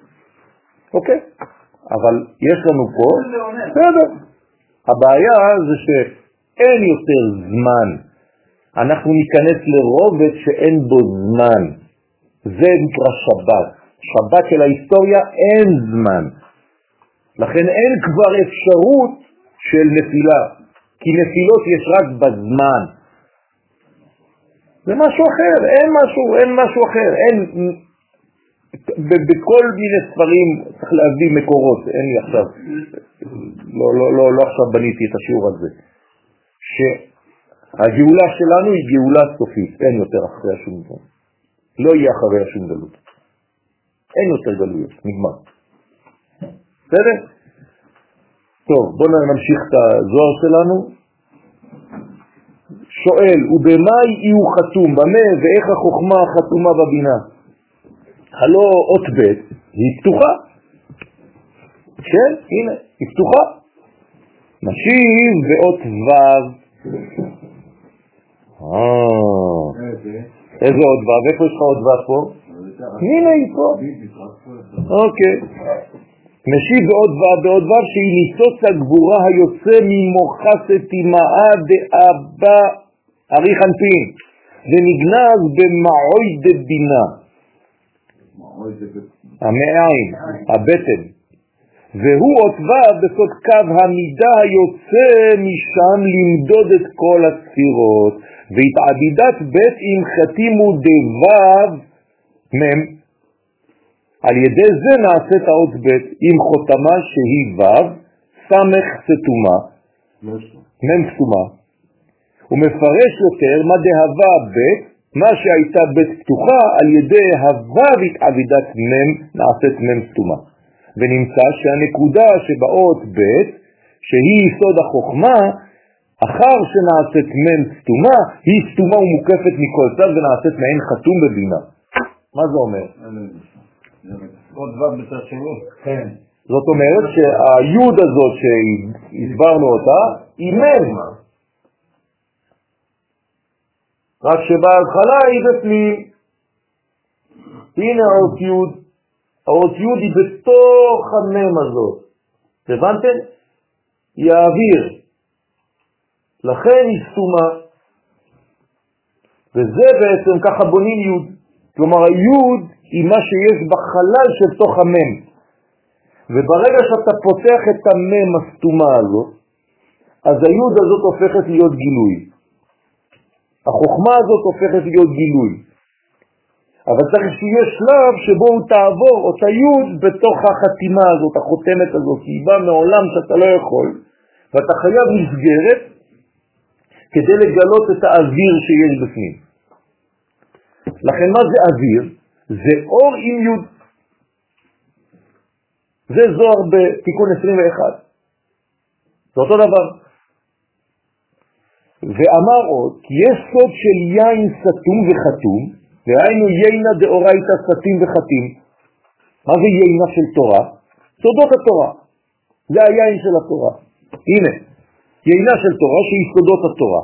כי יין מספרו סוד, וצריך להיות סתום וחתום, דלה יעול נוכרעה תמן. זה חייב להיות בהתחלה חתום וסתום, כדי ששום נוכרי, שום כוח שלילי, חיצוני, ייכנס לשם. כן, לא יקרב שם זר, זר לא ייכנס. רוצה לומר שלא יתגלו לגויים ולרשעים. אכפת לי, כי ככה לא תגמור. כן, לי. נכון. אין לו גישה לשם, אין לו תפיסה שם. בסדר? זה, זה, זה כל כך קדוש וכל כך פנימי, שזה סתום לו, בין כה וכה. דרך אגב, על זה אמרו, אחרי הקבלה, אין בכלל פחד ללמוד בזוהר. זה לא מי שפותח זוהר נהיה משוגע. כי זה לא יתגלה אליו, שום דבר לא יתגלה אליו אם הוא לא במדרגה של הגילוי. יכול ללמוד כל החיים שלו. ודע וזהו גם כן סוד יין המשומר בענביו מששת ימי בראשית, שהם סודות עתיקים מן הבינה שלא נתגלו לאדם מיום שנברא העולם. עוד לא התגלה בכלל בעולם, אנחנו עדיין בגנון, בתום חובה. בגן חנה אנחנו. עוד לא התחלנו בכלל את ההיסטוריה של התורה בכלל. כן? לא. כן. למרות שכל מה שתלמיד ותיק יחדש זה בא ממשה, אבל משה עצמו לא גילה את הדברים באותה צורה. עובדה שהוא בעצמו לא מבין מה אומר רבי עקיבא. איך? ורבי עקיבא אומר זה תורה למשה, הלכה למשה מסיני. אה, כן, טוב. איפה הייתי? אבל זה סינדול, כי מה זה אומר? זה החכם התיקון. נכון. הוא מוציא את מה שהנביא קיבל, לכן אמרתי לך שהנביא הוא רחב מאוד, והחכם... על החוכמה, כי הדוגמה, הכל דקדוקי הלכות, הכל דקדוקי עניות, תעזוב אותי, למה כל ההלכה הזאת? למה להפך? ההלכה זה הגילוי של הנבואה. כן, אבל אז. כן, זה אבל, אבל, אבל, עתידות כל מצוות להיבטל. למה? למה? יפה מאוד. פשוט מאוד, אתה כבר תאכל את השורש של הדברים, אתה לא צריך לאכול את התוצאות. יפה, זה מה שאני אומר. אז אנחנו עדיין בזמן הזה, עד שניכנס לתחום שהזמן כבר ילך ויצטמצם. איך זה עובד? איך... אנחנו נתפלא על זה שלא נותר בעולמו אלא דל דמות של הלכה. אי אפשר להתפלא שזה מה שקורה. נכון, שזה התהליך. נכון. אפשר לרדת, אני... אבל, אבל אסור שזה יישאר. אל תצטט את האמרה הזאת כאילו זה אידיאל. מאז שחרב בית המקדש, אין לו לקדוש ברוך הוא אלא דלת אמות של הלכה. שמת- מי שמצטט את זה, מצטט את זה רק לצורה של זה מה שיש לנו, תעזוב, אין מה לעשות. לא, הוא סובל מזה שיש לו רק ארבע אמות של יש הלכה. לו 200 אחוז, אבל הוא רוצה לומר שכדי להשיג את זה, כן. מה שנותר לי זה להתעסק בזה. נכון, אבל בצורה הזאת של הזוהר. כן. זה העניין, זה העניין, זה בדיוק מה שאני עכשיו מנסה להסביר לך. ורק בעיסוק הזה, בתוכן הפנימי של ההלכה החיצונית, שאתה תתחיל לתפוס את המנגנון הפנימי הזה. ואז ככל שנתקרב לזמן שהזמן ייגמר, אז הזמן ירוץ. כי ככל שמתקרבים לסוף הזמן, יש האטה בזמן. הסברתי לכם את זה, נכון? אתם זוכרים את הפירמידה? זה לא ליניארי, כן. הפירמידה בבריאת העולם היא הייתה פה, מהאחד לשני, המרחק גדול, הרבה שנים. סיבה ותוצאה. ככל שאנחנו מתקרבים לשורש, המרחק בין הסיבה לתוצאה קטן. והזמן רץ. אותו שעון. אבל אתה לא יכול כבר לעשות את כל הדברים שעשית לפני כן, אתה לא מבין למה. הזמן הביולוגי כאילו אותו דבר, אבל מבפנים אתה לא מצליח. הכל רץ. מה זה הסוד הזה? הנה אותו דבר. אין סוף שנכנס בסוף. כמו שבת שנכנסת לנו בחיים, או החיים שנכנסים לשבת. מאמץ את מה שאמרת. הזמן נכנס ללא זמן. כי אנחנו חוזרים ללא זמן, פה אין זמן.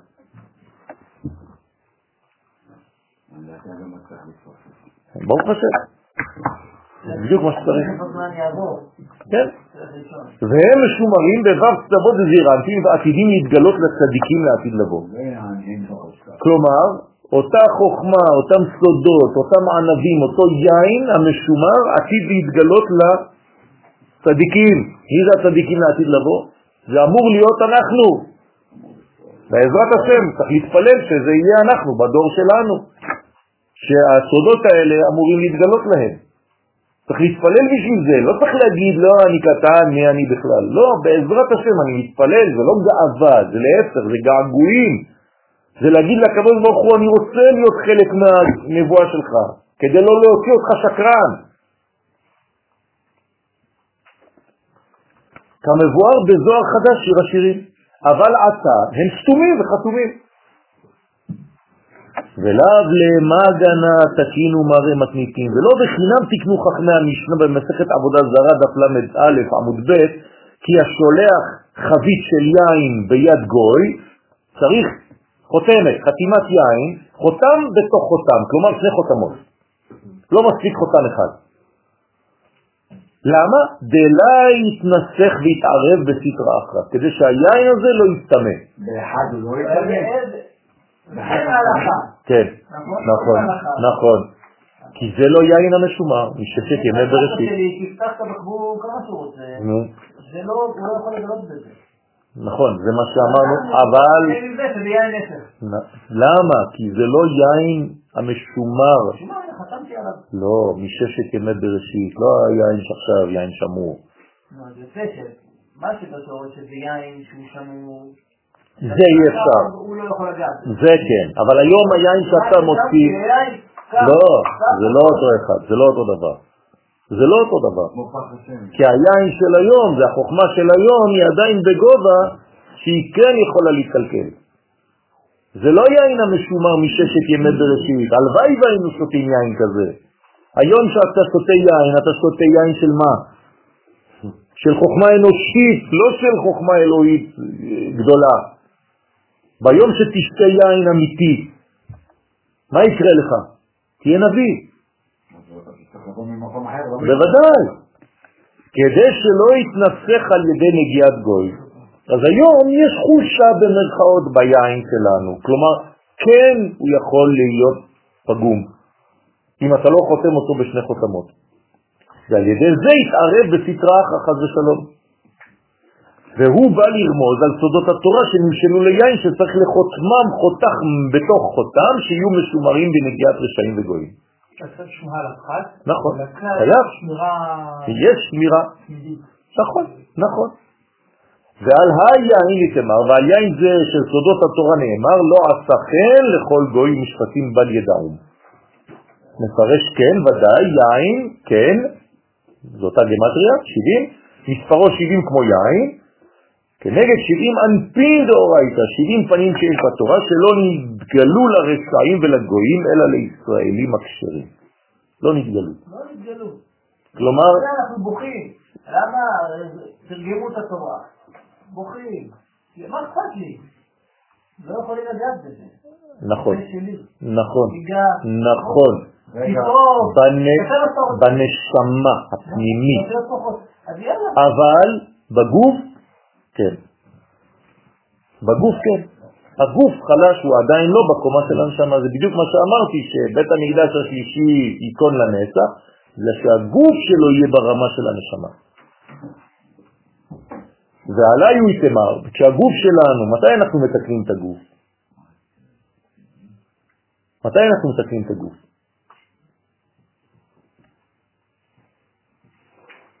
בפורים. בפורים, פורים זה תיקון הגוף. בפורים אתה מתקן רק את הגוף. אתה אוכל ושותה ומשלוח מנות ומתנות לאביונים, זה כל רק חיצוני, תלבושות, תחפושות. זה החג של תיקון הגוף. ואם אתה מתקן את הגוף כמו שאתה צריך, אתה מקבל רדלה. כלומר, איפה הבעיה שלנו? זה לא בנשמה, זה בגוף, הגוף שלנו חלש. המן רצה להרוג את הנשמה או את הגוף? לא, את הגוף, הוא לא יכול להרוג את הנשמה, אין מה להרוג בנשמה. יוון ניסתה לחבל בנשמה, ואפילו היא לא הצליחה, שהרי נאמר, נכנסו ולא מצאו. בכל אופן, אבל על מה מדובר? על החלק הכי הכי הכי הכי פנימי. זה כן, זה אי אפשר לפגום אותו. נשמת ישראל, והיא פה. זה נשמת ישראל, זה פה, אף אחד לא יכול לגעת פה.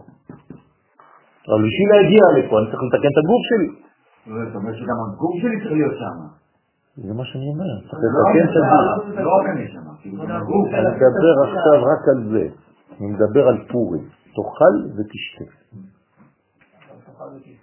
בסדר? יפה, אבל תאכל ותשתה עם הכוונה, כמו שראינו מקודם, שהכוונה של הייבום משנה את כל התינוק שייוולד. מה, רק בגלל שחשבתי? כן. אז יפה.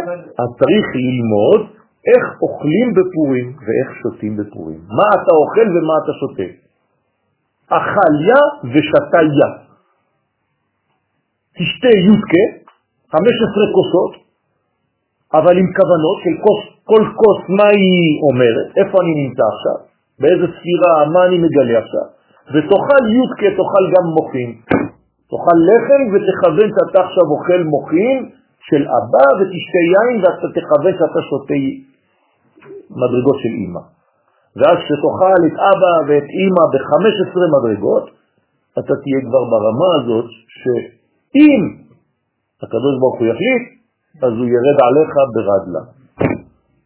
זה לא שאתה תשיג את זה מכוחך, אתה לא יכול להשיג את זה מכוחך, זה כמו נביא. תלמד, כל החיים שלך להיות נביא, אם הקדוש ברוך הוא לא ירצה שתנבא, לא תנבא.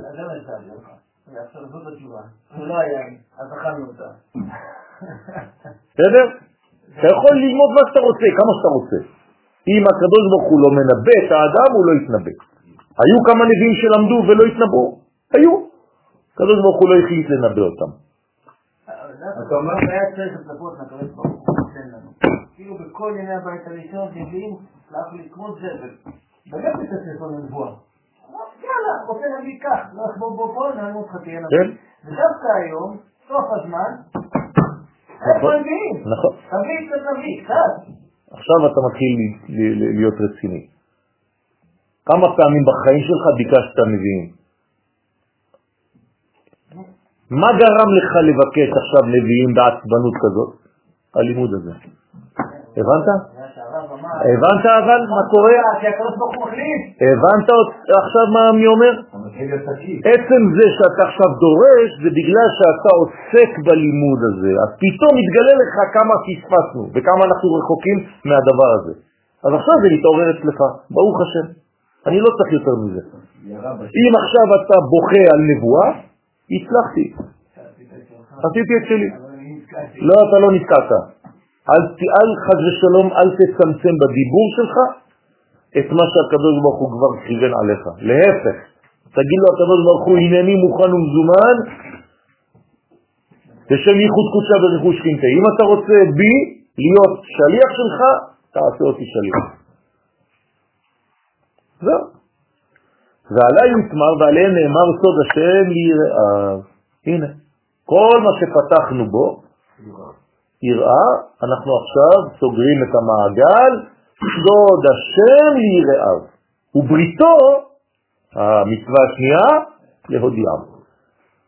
מי ששומר את הברית יש לו הודעות אלוהיות, מי. שירא את השם יש לו סודות. מה חסר לנו? שבת. מה נאמר על השבת? פה יש לי פסוקים, סוד השם יראיו ובריתו להודיעם. כלומר, הנה שתי המצוות שהזוהר שרבי שמעון בר יוחאי אומר לי, יראה וברית, קשור למה שהקדוש ברוך הוא נותן לי. סוד השם, י' כו' לא סוד אה, סתם, סוד י' כו' ליראיו. ובריתו של מי? של י' כו' לנותרי בריתו, לשומרי בריתו, נכון? ובריתו להודיעם. מה חסר? שבת. יש לכם פסוק על השבת שאומר לי אותו דבר? משהו שבזכות זה שאני שומר שבת, וואו, נפתחים לי עולמות? אני רוצה פסוק כזה.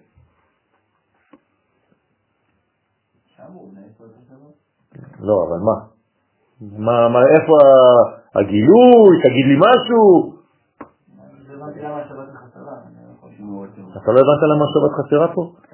אני נותן לך פסוק, סוד השם יראיו ובריתו להודיעם. יש בפסוק הזה מה? שבת.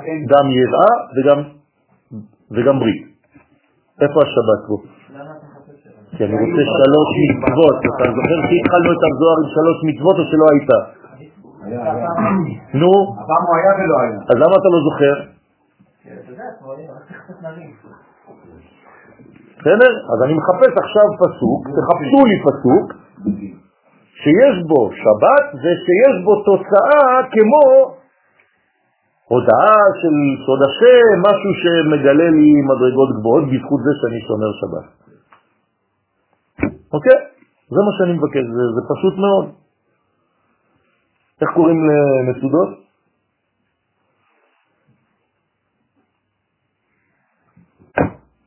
אשכנזי.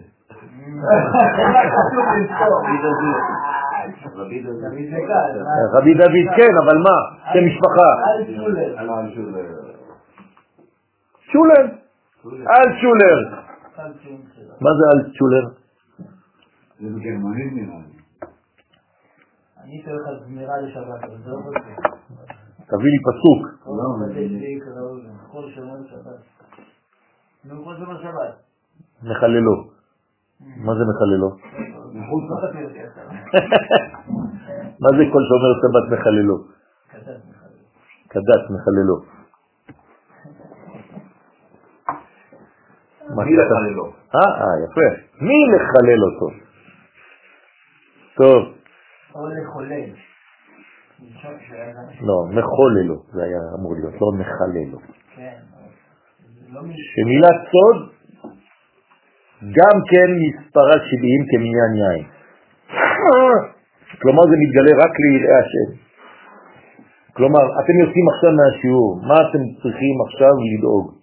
להיות יראי השם.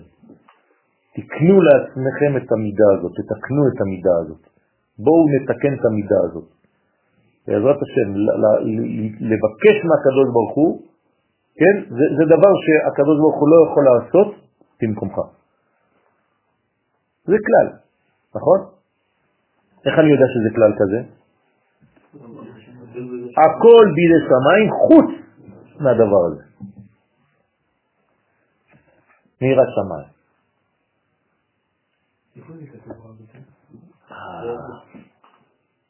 איפה? איזה פרק? הוא מפרש דבריו ואומר, כי קנקן דהיין הקנקן שבו משתמר יינה של תורה. למה לא עושה את התשובה? השבת? מה כתוב שם?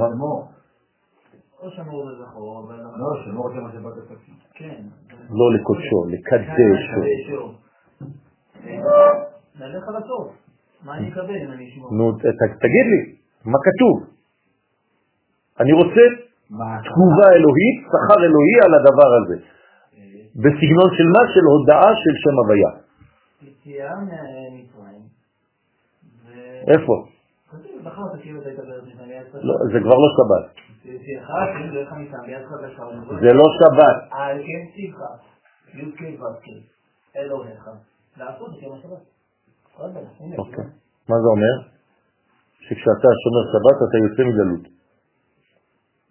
נכון? זה מה שכתוב. אוקיי. בסדר. אבל לא חשוב, אבל אני רוצה משהו שבאמת מודיע לך ישירות. כן. לצאת זה לא שאתה נכנס למקום אחר. נכון. יצאת מעול של זר, אבל אני רוצה לגלות משהו בשבת. תן לי משהו שמגלה לי שם הוויה, סוד, משהו גבוה בשבת בזכות זה שאני שומר שבת. כמו שכתוב לי סוד השם, ליראיו. זה פשוט מאוד. אתה ירא את השם, אתה מקבל סודות. ובריתו להודיעם. אתה שומר את הברית, גם כן אתה מקבל דעת. דע ליבה דברנש, זה ליבו של האדם, שבו נאמר הלב יודע. כלומר, איפה הדעת? בלב. הלב מבין. איפה הבינה? בלב. אנחנו היינו מקשרים את זה למוח, נכון? אומר לך זה לא ככה עובד. התורה זה חוכמת לב. אם הוא קנקנה חדתה, אם הוא קנקן ולב חדש וטהור, כן, יתנסח ביין נסך דיו יצרה בישה ונתנסח ביין נסך שהוא היצר הרע, על ידי שהלך אחר תאוות היצר הרע לפי שעה.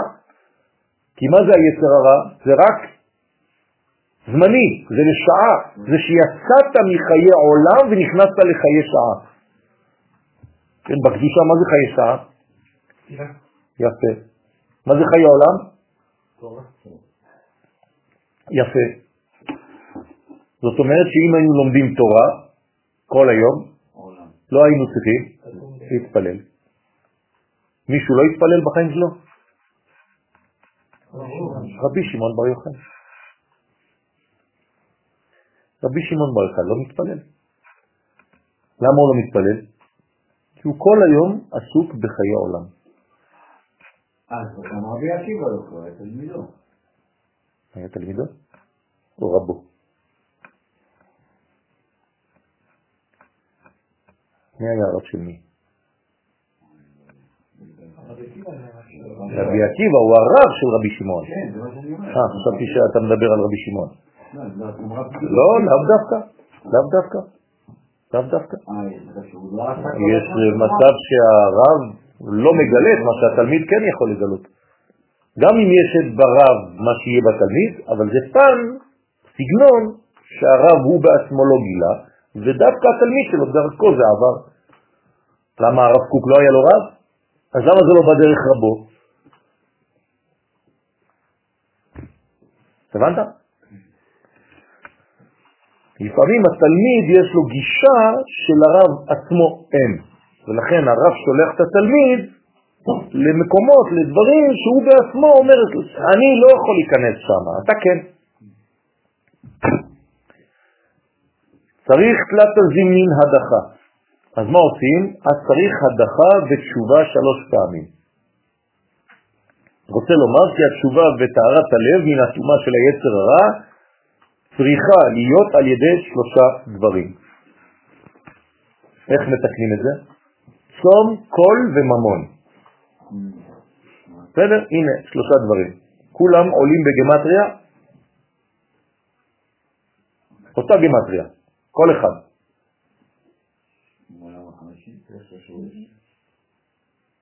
שזה? כן, ממון, כמה זה ממון? ארבע ועוד ארבע, שמונה, ועוד חמישים, שמונים ועוד חמישים, מאה שלושים ועוד שש, מאה שלושים ושש. גמטריה? סולם.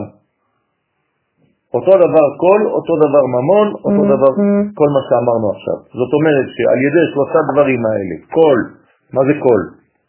צום אתם יודעים מה זה צום, ממון אתם יודעים מה זה, זה לתת, אבל מה זה קול? יפה, לימוד, פנימיות, תפילה. הן כל אלה יפעל אל פעמיים שלוש עם גבר, על כל מה שאדם פגם נתן הקדוש ברוך הוא עצה לאדם להצטהר ולהתקן, לתקן את נשמתו על ידי שלושה דברים אלה. בסדר? כל צום וממון. זה פרשת מקץ. מה... כן, ראשי תיבות. מה נעשה בממון? נותן. מה אתה עושה? תביא. לא. תימני, מה זה רגע לאן? שבת אני בחופש, לא שבת זה היום הכי כיף שלך, לא נותנים. אה, שבת, תרומה וואי וואי וואי. זה אנטי תימני, מה שאתה אומר? חס ושלום. אסור לעשות כללות. לא, זה במסגרת פורים אני... הבנתי, בסדר. בסדר. אוקיי? נו, אז מה אתה רוצה, שאני אעשה את העבודה במקומך? לא. אני חלק, כן, לא מספיק. חלק. קדם לך. יש לך כמה אופציות? אני רוצה משהו שהוא בסגנון סוד השם יראיו. אני מקבל סוד בגלל שאני אראה. תן לי משהו כזה צ'ופר. תגיד לי שבת? כן. מה המילה שבת? כן. אני הולך כל שנה לשבת. אוקיי. אם יש הצעות אחרות, נראה. שבוע הבא תביאו אותה איתכם אה, בהמתחה. מה? מה? אבל אתה עכשיו אומר לי ציטוט חז"ל, זה לא, זה לא פסוק. זה- זה. כן, זה עוד פעם ברית. הרב סגן, אני רוצה לחדד משהו פה בשלוש אלמנטים שמתארים, שמסתכלים, אמרת שזה צום, קול ו- ממון. וממון. ממון הבנו, מזה. קול זה אה, תפילה, בקשות, לימוד וכוונות, ולנסות זה באמת, כן. לעשות את זה וגם להעביר את זה. העניין של הצום, איך אני מביא אותו לפרקטיקה של הצום, זה נראה לי כאילו רק העניין של אה, אה, גוף. לא. של- בשביל מה אתה שם? זהו, אני שואל. בשביל מה אתה שם? אני אישית סתם בשביל לה- לה- להשתיק את המוח מה... חבל. אתה שם כדי להיות פנוי. איך אתה יכול להיות מ... בגלל שאתה לא מתעסק בכל מיני דברים של העולם, אז אתה פנוי למשהו יותר רציני, יותר פנימי, לצורך העניין פעם אחת, מדי פעם. כשאתה צם, אתה בעצם גורם לעצמך קבלה של מסרים שאתה לא יכול לקבל כשאתה עסוק באכילה ובשתייה. לכן בפורים יש חידוש של ונהפוך הוא. כדי להגיע לרמה כזאת, בדרך כלל אני צריך לצום. מתי? יום הכיפורים.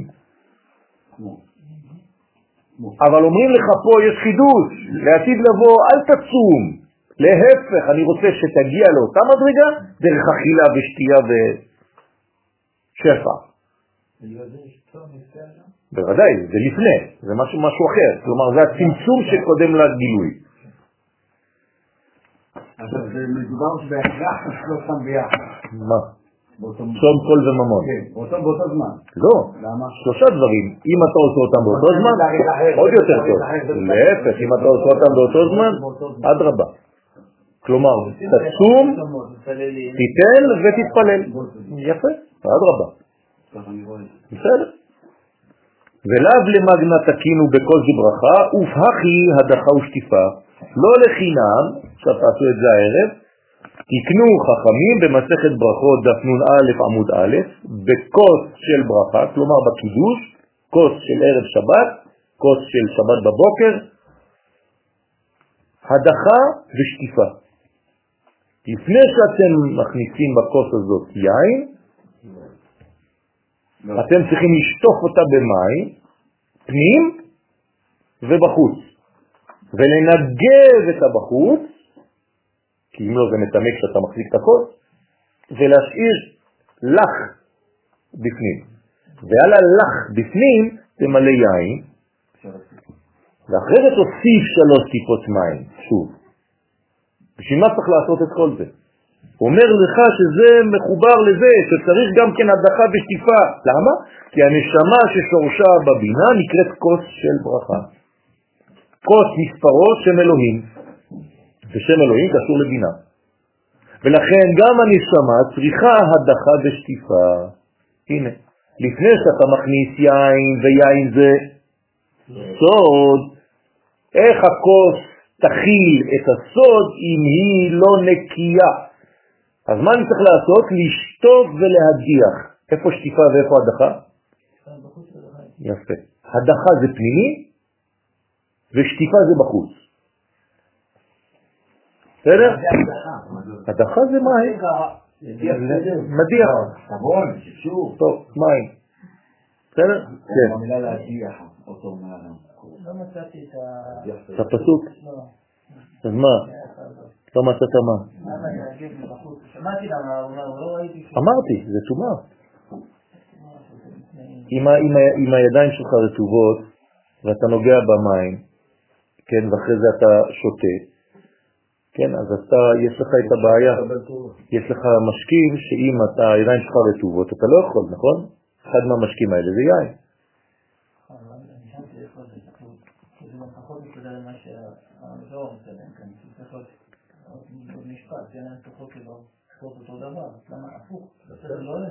צריך, הלוואי.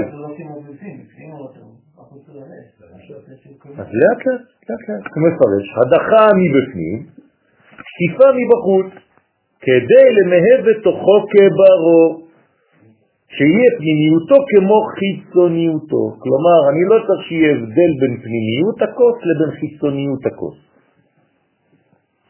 והכוונה הוא שיזהר לעסוק בדברים שבפנימיות, שהם מצוות התלויות במחשבה ובלב, כמו שהוא מתעסק במצוות התלויות מבחוץ בדיבור ובמעשה. אנחנו רגילים היום רק בחוץ. אומרים לך, אולי תכוון גם בפנים ותהיה באותה כן, עוצמה גם בדברים של המחשבה, של איפה אתה כשאתה עושה את המצווה הזאת. ורזה דמילה בסוד הדבר נרמז במה שכתוב, ועניין טהרת המזבח ביום, וואי, יש לנו טעות פה. ביום הכיפורים, יש לנו פה בעיה, ביום הכיפורים, אוקיי, כן, וטיהרו וקידשו מטומאות בני ישראל. לכן אנחנו הולכים למקווה גם כן ביום, לפני יום הכיפורים, שבחינת טהרה הוא לתאר את שורש הפגמים מבפנים, ובחינת קדושה הוא לקדש את הפגם מבחוץ. מעניין, נכון? יפה. אז איך זה? למה טהרה מבפנים וקדושה מבחוץ?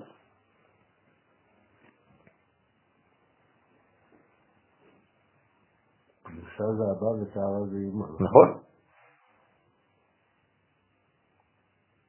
פשוט מאוד. לא, פשוט מאוד, הקדושה לא יכולה להיכנס. היא אור מקיף. הטהרה שהיא אימא היא נכנסת בתוך זעיר אנפין, נכון? אבל הקדושה של אבא זה מקיף עליו מבחוץ, לכן זה עדיף. איפה מתגלה בעצם הדבר הכי הכי פנימי? בחלק החיצוני. זה הסוד. כאילו, לכן כשאנחנו נגיע לתיקון החיצוניות שלנו, נגלה את הפנימיות הכי גדולה. כי האור המקיף זה כאילו זה מה שיגע בנו באמת. זה הערך ההפוך שלו. נכון, אורות וכלים, זה ערך הפוך. לכן החוכמה, אמרנו בתחילת השיעור, איפה היא מתגלה? דווקא במלכות, שהיא הכי חיצונית לכאורה, מכל הספירות. כן, אבל, אבל האור המקיף, מקיף. מקיף, הוא אינסופי. אם אני אשווה את הכלי שהוא מוגבל, שהוא סופי, לאינסוף, איך אני יכול לעשות? כאילו, תמיד תמיד יהיה פשוט מאוד. זה מקיף. זה הכוס, כן. זה הכלי. כן? אני מתייחס לזה שהכלי הזה זה אני. לאט לאט. יש בכלי פנימיות, חיצוניות ועובי. נכון? מתי אני מזכך את העובי הזה? איך אני יכול לזכך אותו? מה זה אומר? איך אני עושה? לא, קודם, כדוגמה. אני צריך שהאור שנכנס פנימה, מה הוא רוצה לעשות האור הזה? להגדיל את הכלי. כלומר הוא, דוחף את הדופן הפנימי. הוא דוחף את הדופן הפנימית כדי לצאת החוצה. והאור המקיף, מה הוא רוצה לעשות? לחדור פנימה. כן. ברגע שהאור המקיף נוגע באור הפנימי, מה קורה? רוצה. לא לא, הוא לא ייגע אף פעם. זה- נוגע, אל תגיד לי לא נוגע אף פעם, להפך, צריך לגעת. מישהו יותר חזק. לא. פשוט מאוד, הכלי מזדכך לגמרי. זה נקרא זיכוך הכלים. שקוף, שקוף. זה הסוד הכי גדול שיש. ולכן, זה עכשיו נתתי לכם חלק זה הביטוי- מעץ חיים של האריזה. זה הביטוי שנקרא בין האור פנימי לאור מקיף, הביטוי של הניסיונות כן. להתחבר דרך... האור הפנימי רוצה לצאת והאור המקיף רוצה להיכנס, וברגע שאתה מזכך את הכלי שלך, זה אומר שהאור הזה נגע באור הזה, הכלי שלך הוא נמצא, הוא כלי, אבל הוא כבר שקוף, הוא כבר לא מהווה חציצה. משה משה בליפת. בדיוק, והעובי והגשמיות שלי. כן, זה אומר שהאור בפנים זה בא מטהרה. נכון. האור שנכנס בפנים זה טהרה, ופה זה קדושה. כי זה בא מחוכמה, ופה זה בא מבינה. בינה נכנסת לתוך הגוף, והאבא הוא מבחוץ. הוא לא חיצוני, הוא מקיף, זה אותו דבר. לא אומרים אור חיצון, אומרים אור מקיף. בסדר? אבל רק התיקון, אה, כל בידי שמיים חוץ מיראת שמיים זה ברכות. אה, אז הנה, הוא הביא לך. בפרקי אבות יש את הרשות נתונה, שזה זה מה שאמרתי שזה לא אותו משקל, כי כל נתון ברשות נתונה. הרב מביא את זה גם כן במסכת אבות, גם כן. אוקיי. וזה ברכות כאן. בסדר? יופי. אז אה, זה, זה העניין. וכד אי הוא קנקן אי הוא ליבד אחיה. מה? לא, להפך. החוכמה היא יותר פנימית, לכן היא יותר מקיפה. לכן אמרתי לא לומר חיצון, אמרתי מקיף, ולא חיצוני. מקיף זה פנימי. פה זה מבלבל בגלל שאתה רואה מה שנכנס בתוך הכלי.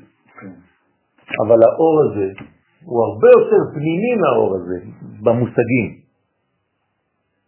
פה אתה אומר פנימי בגלל שהוא נכנס לתוך הכלי. אז זה בפנימיות הכלי, אבל בערכים של פנימיות וחיצוניות, חוכמה הרבה יותר פנימית מבינה. נכון? לכן היא כל כך פנימית שהיא לא... אתה לא יכול לצמצם אותה בתוך כלי. החוכמה זה אבא. נכון. אבא יותר מקיף. העניין. יפה. הוא בעצמו, אמא מקבלת ממנו כדי להיכנס. אבל הוא לא עולה בשם שם, הוא לא, לא רואים אותו. ואימא היא כל כך מלבישה עליו, שאתה לא רואה את החוכמה בתוך האימא. בסדר? יכול לשמוע שלפי בעל הסולם אומר שהאור שנכנס אחרי ביצוע מסך בעשיית חשבון של כוונה בעל מנת להשפיע. זאת אומרת, מה שאני יכול לקבל בעל מנת להשפיע, אז זה נכנס אליי. כן, זהו כבר, זה, זה כבר תרגום של המונחים לחסידות. הבנת? הרב אשלג הוא חסיד. הוא מקובל שנוגע בחסידות. זאת אומרת שהוא מתרגם לך את המושגים הפנימיים האלה לעניין בעולם הזה.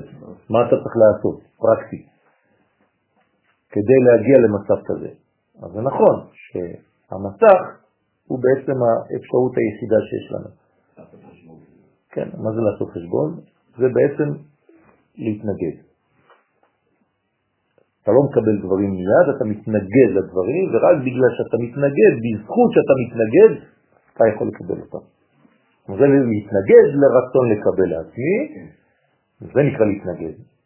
אבל אני בונה מנגנון אחר, שאני מקבל תמיד, אבל להשפעה. אז הכלי הופך להיות דח. וזה אימא מקבלת כן. בשביל להצטער. נכון. בסדר? הבנתם? טוב, לא הלכנו לאיבוד, אל תדאגו, זה פשוט הרבה הרבה פרטים בתוך, ה... הוא עשיר מאוד בכל מיני אה, סוגיות.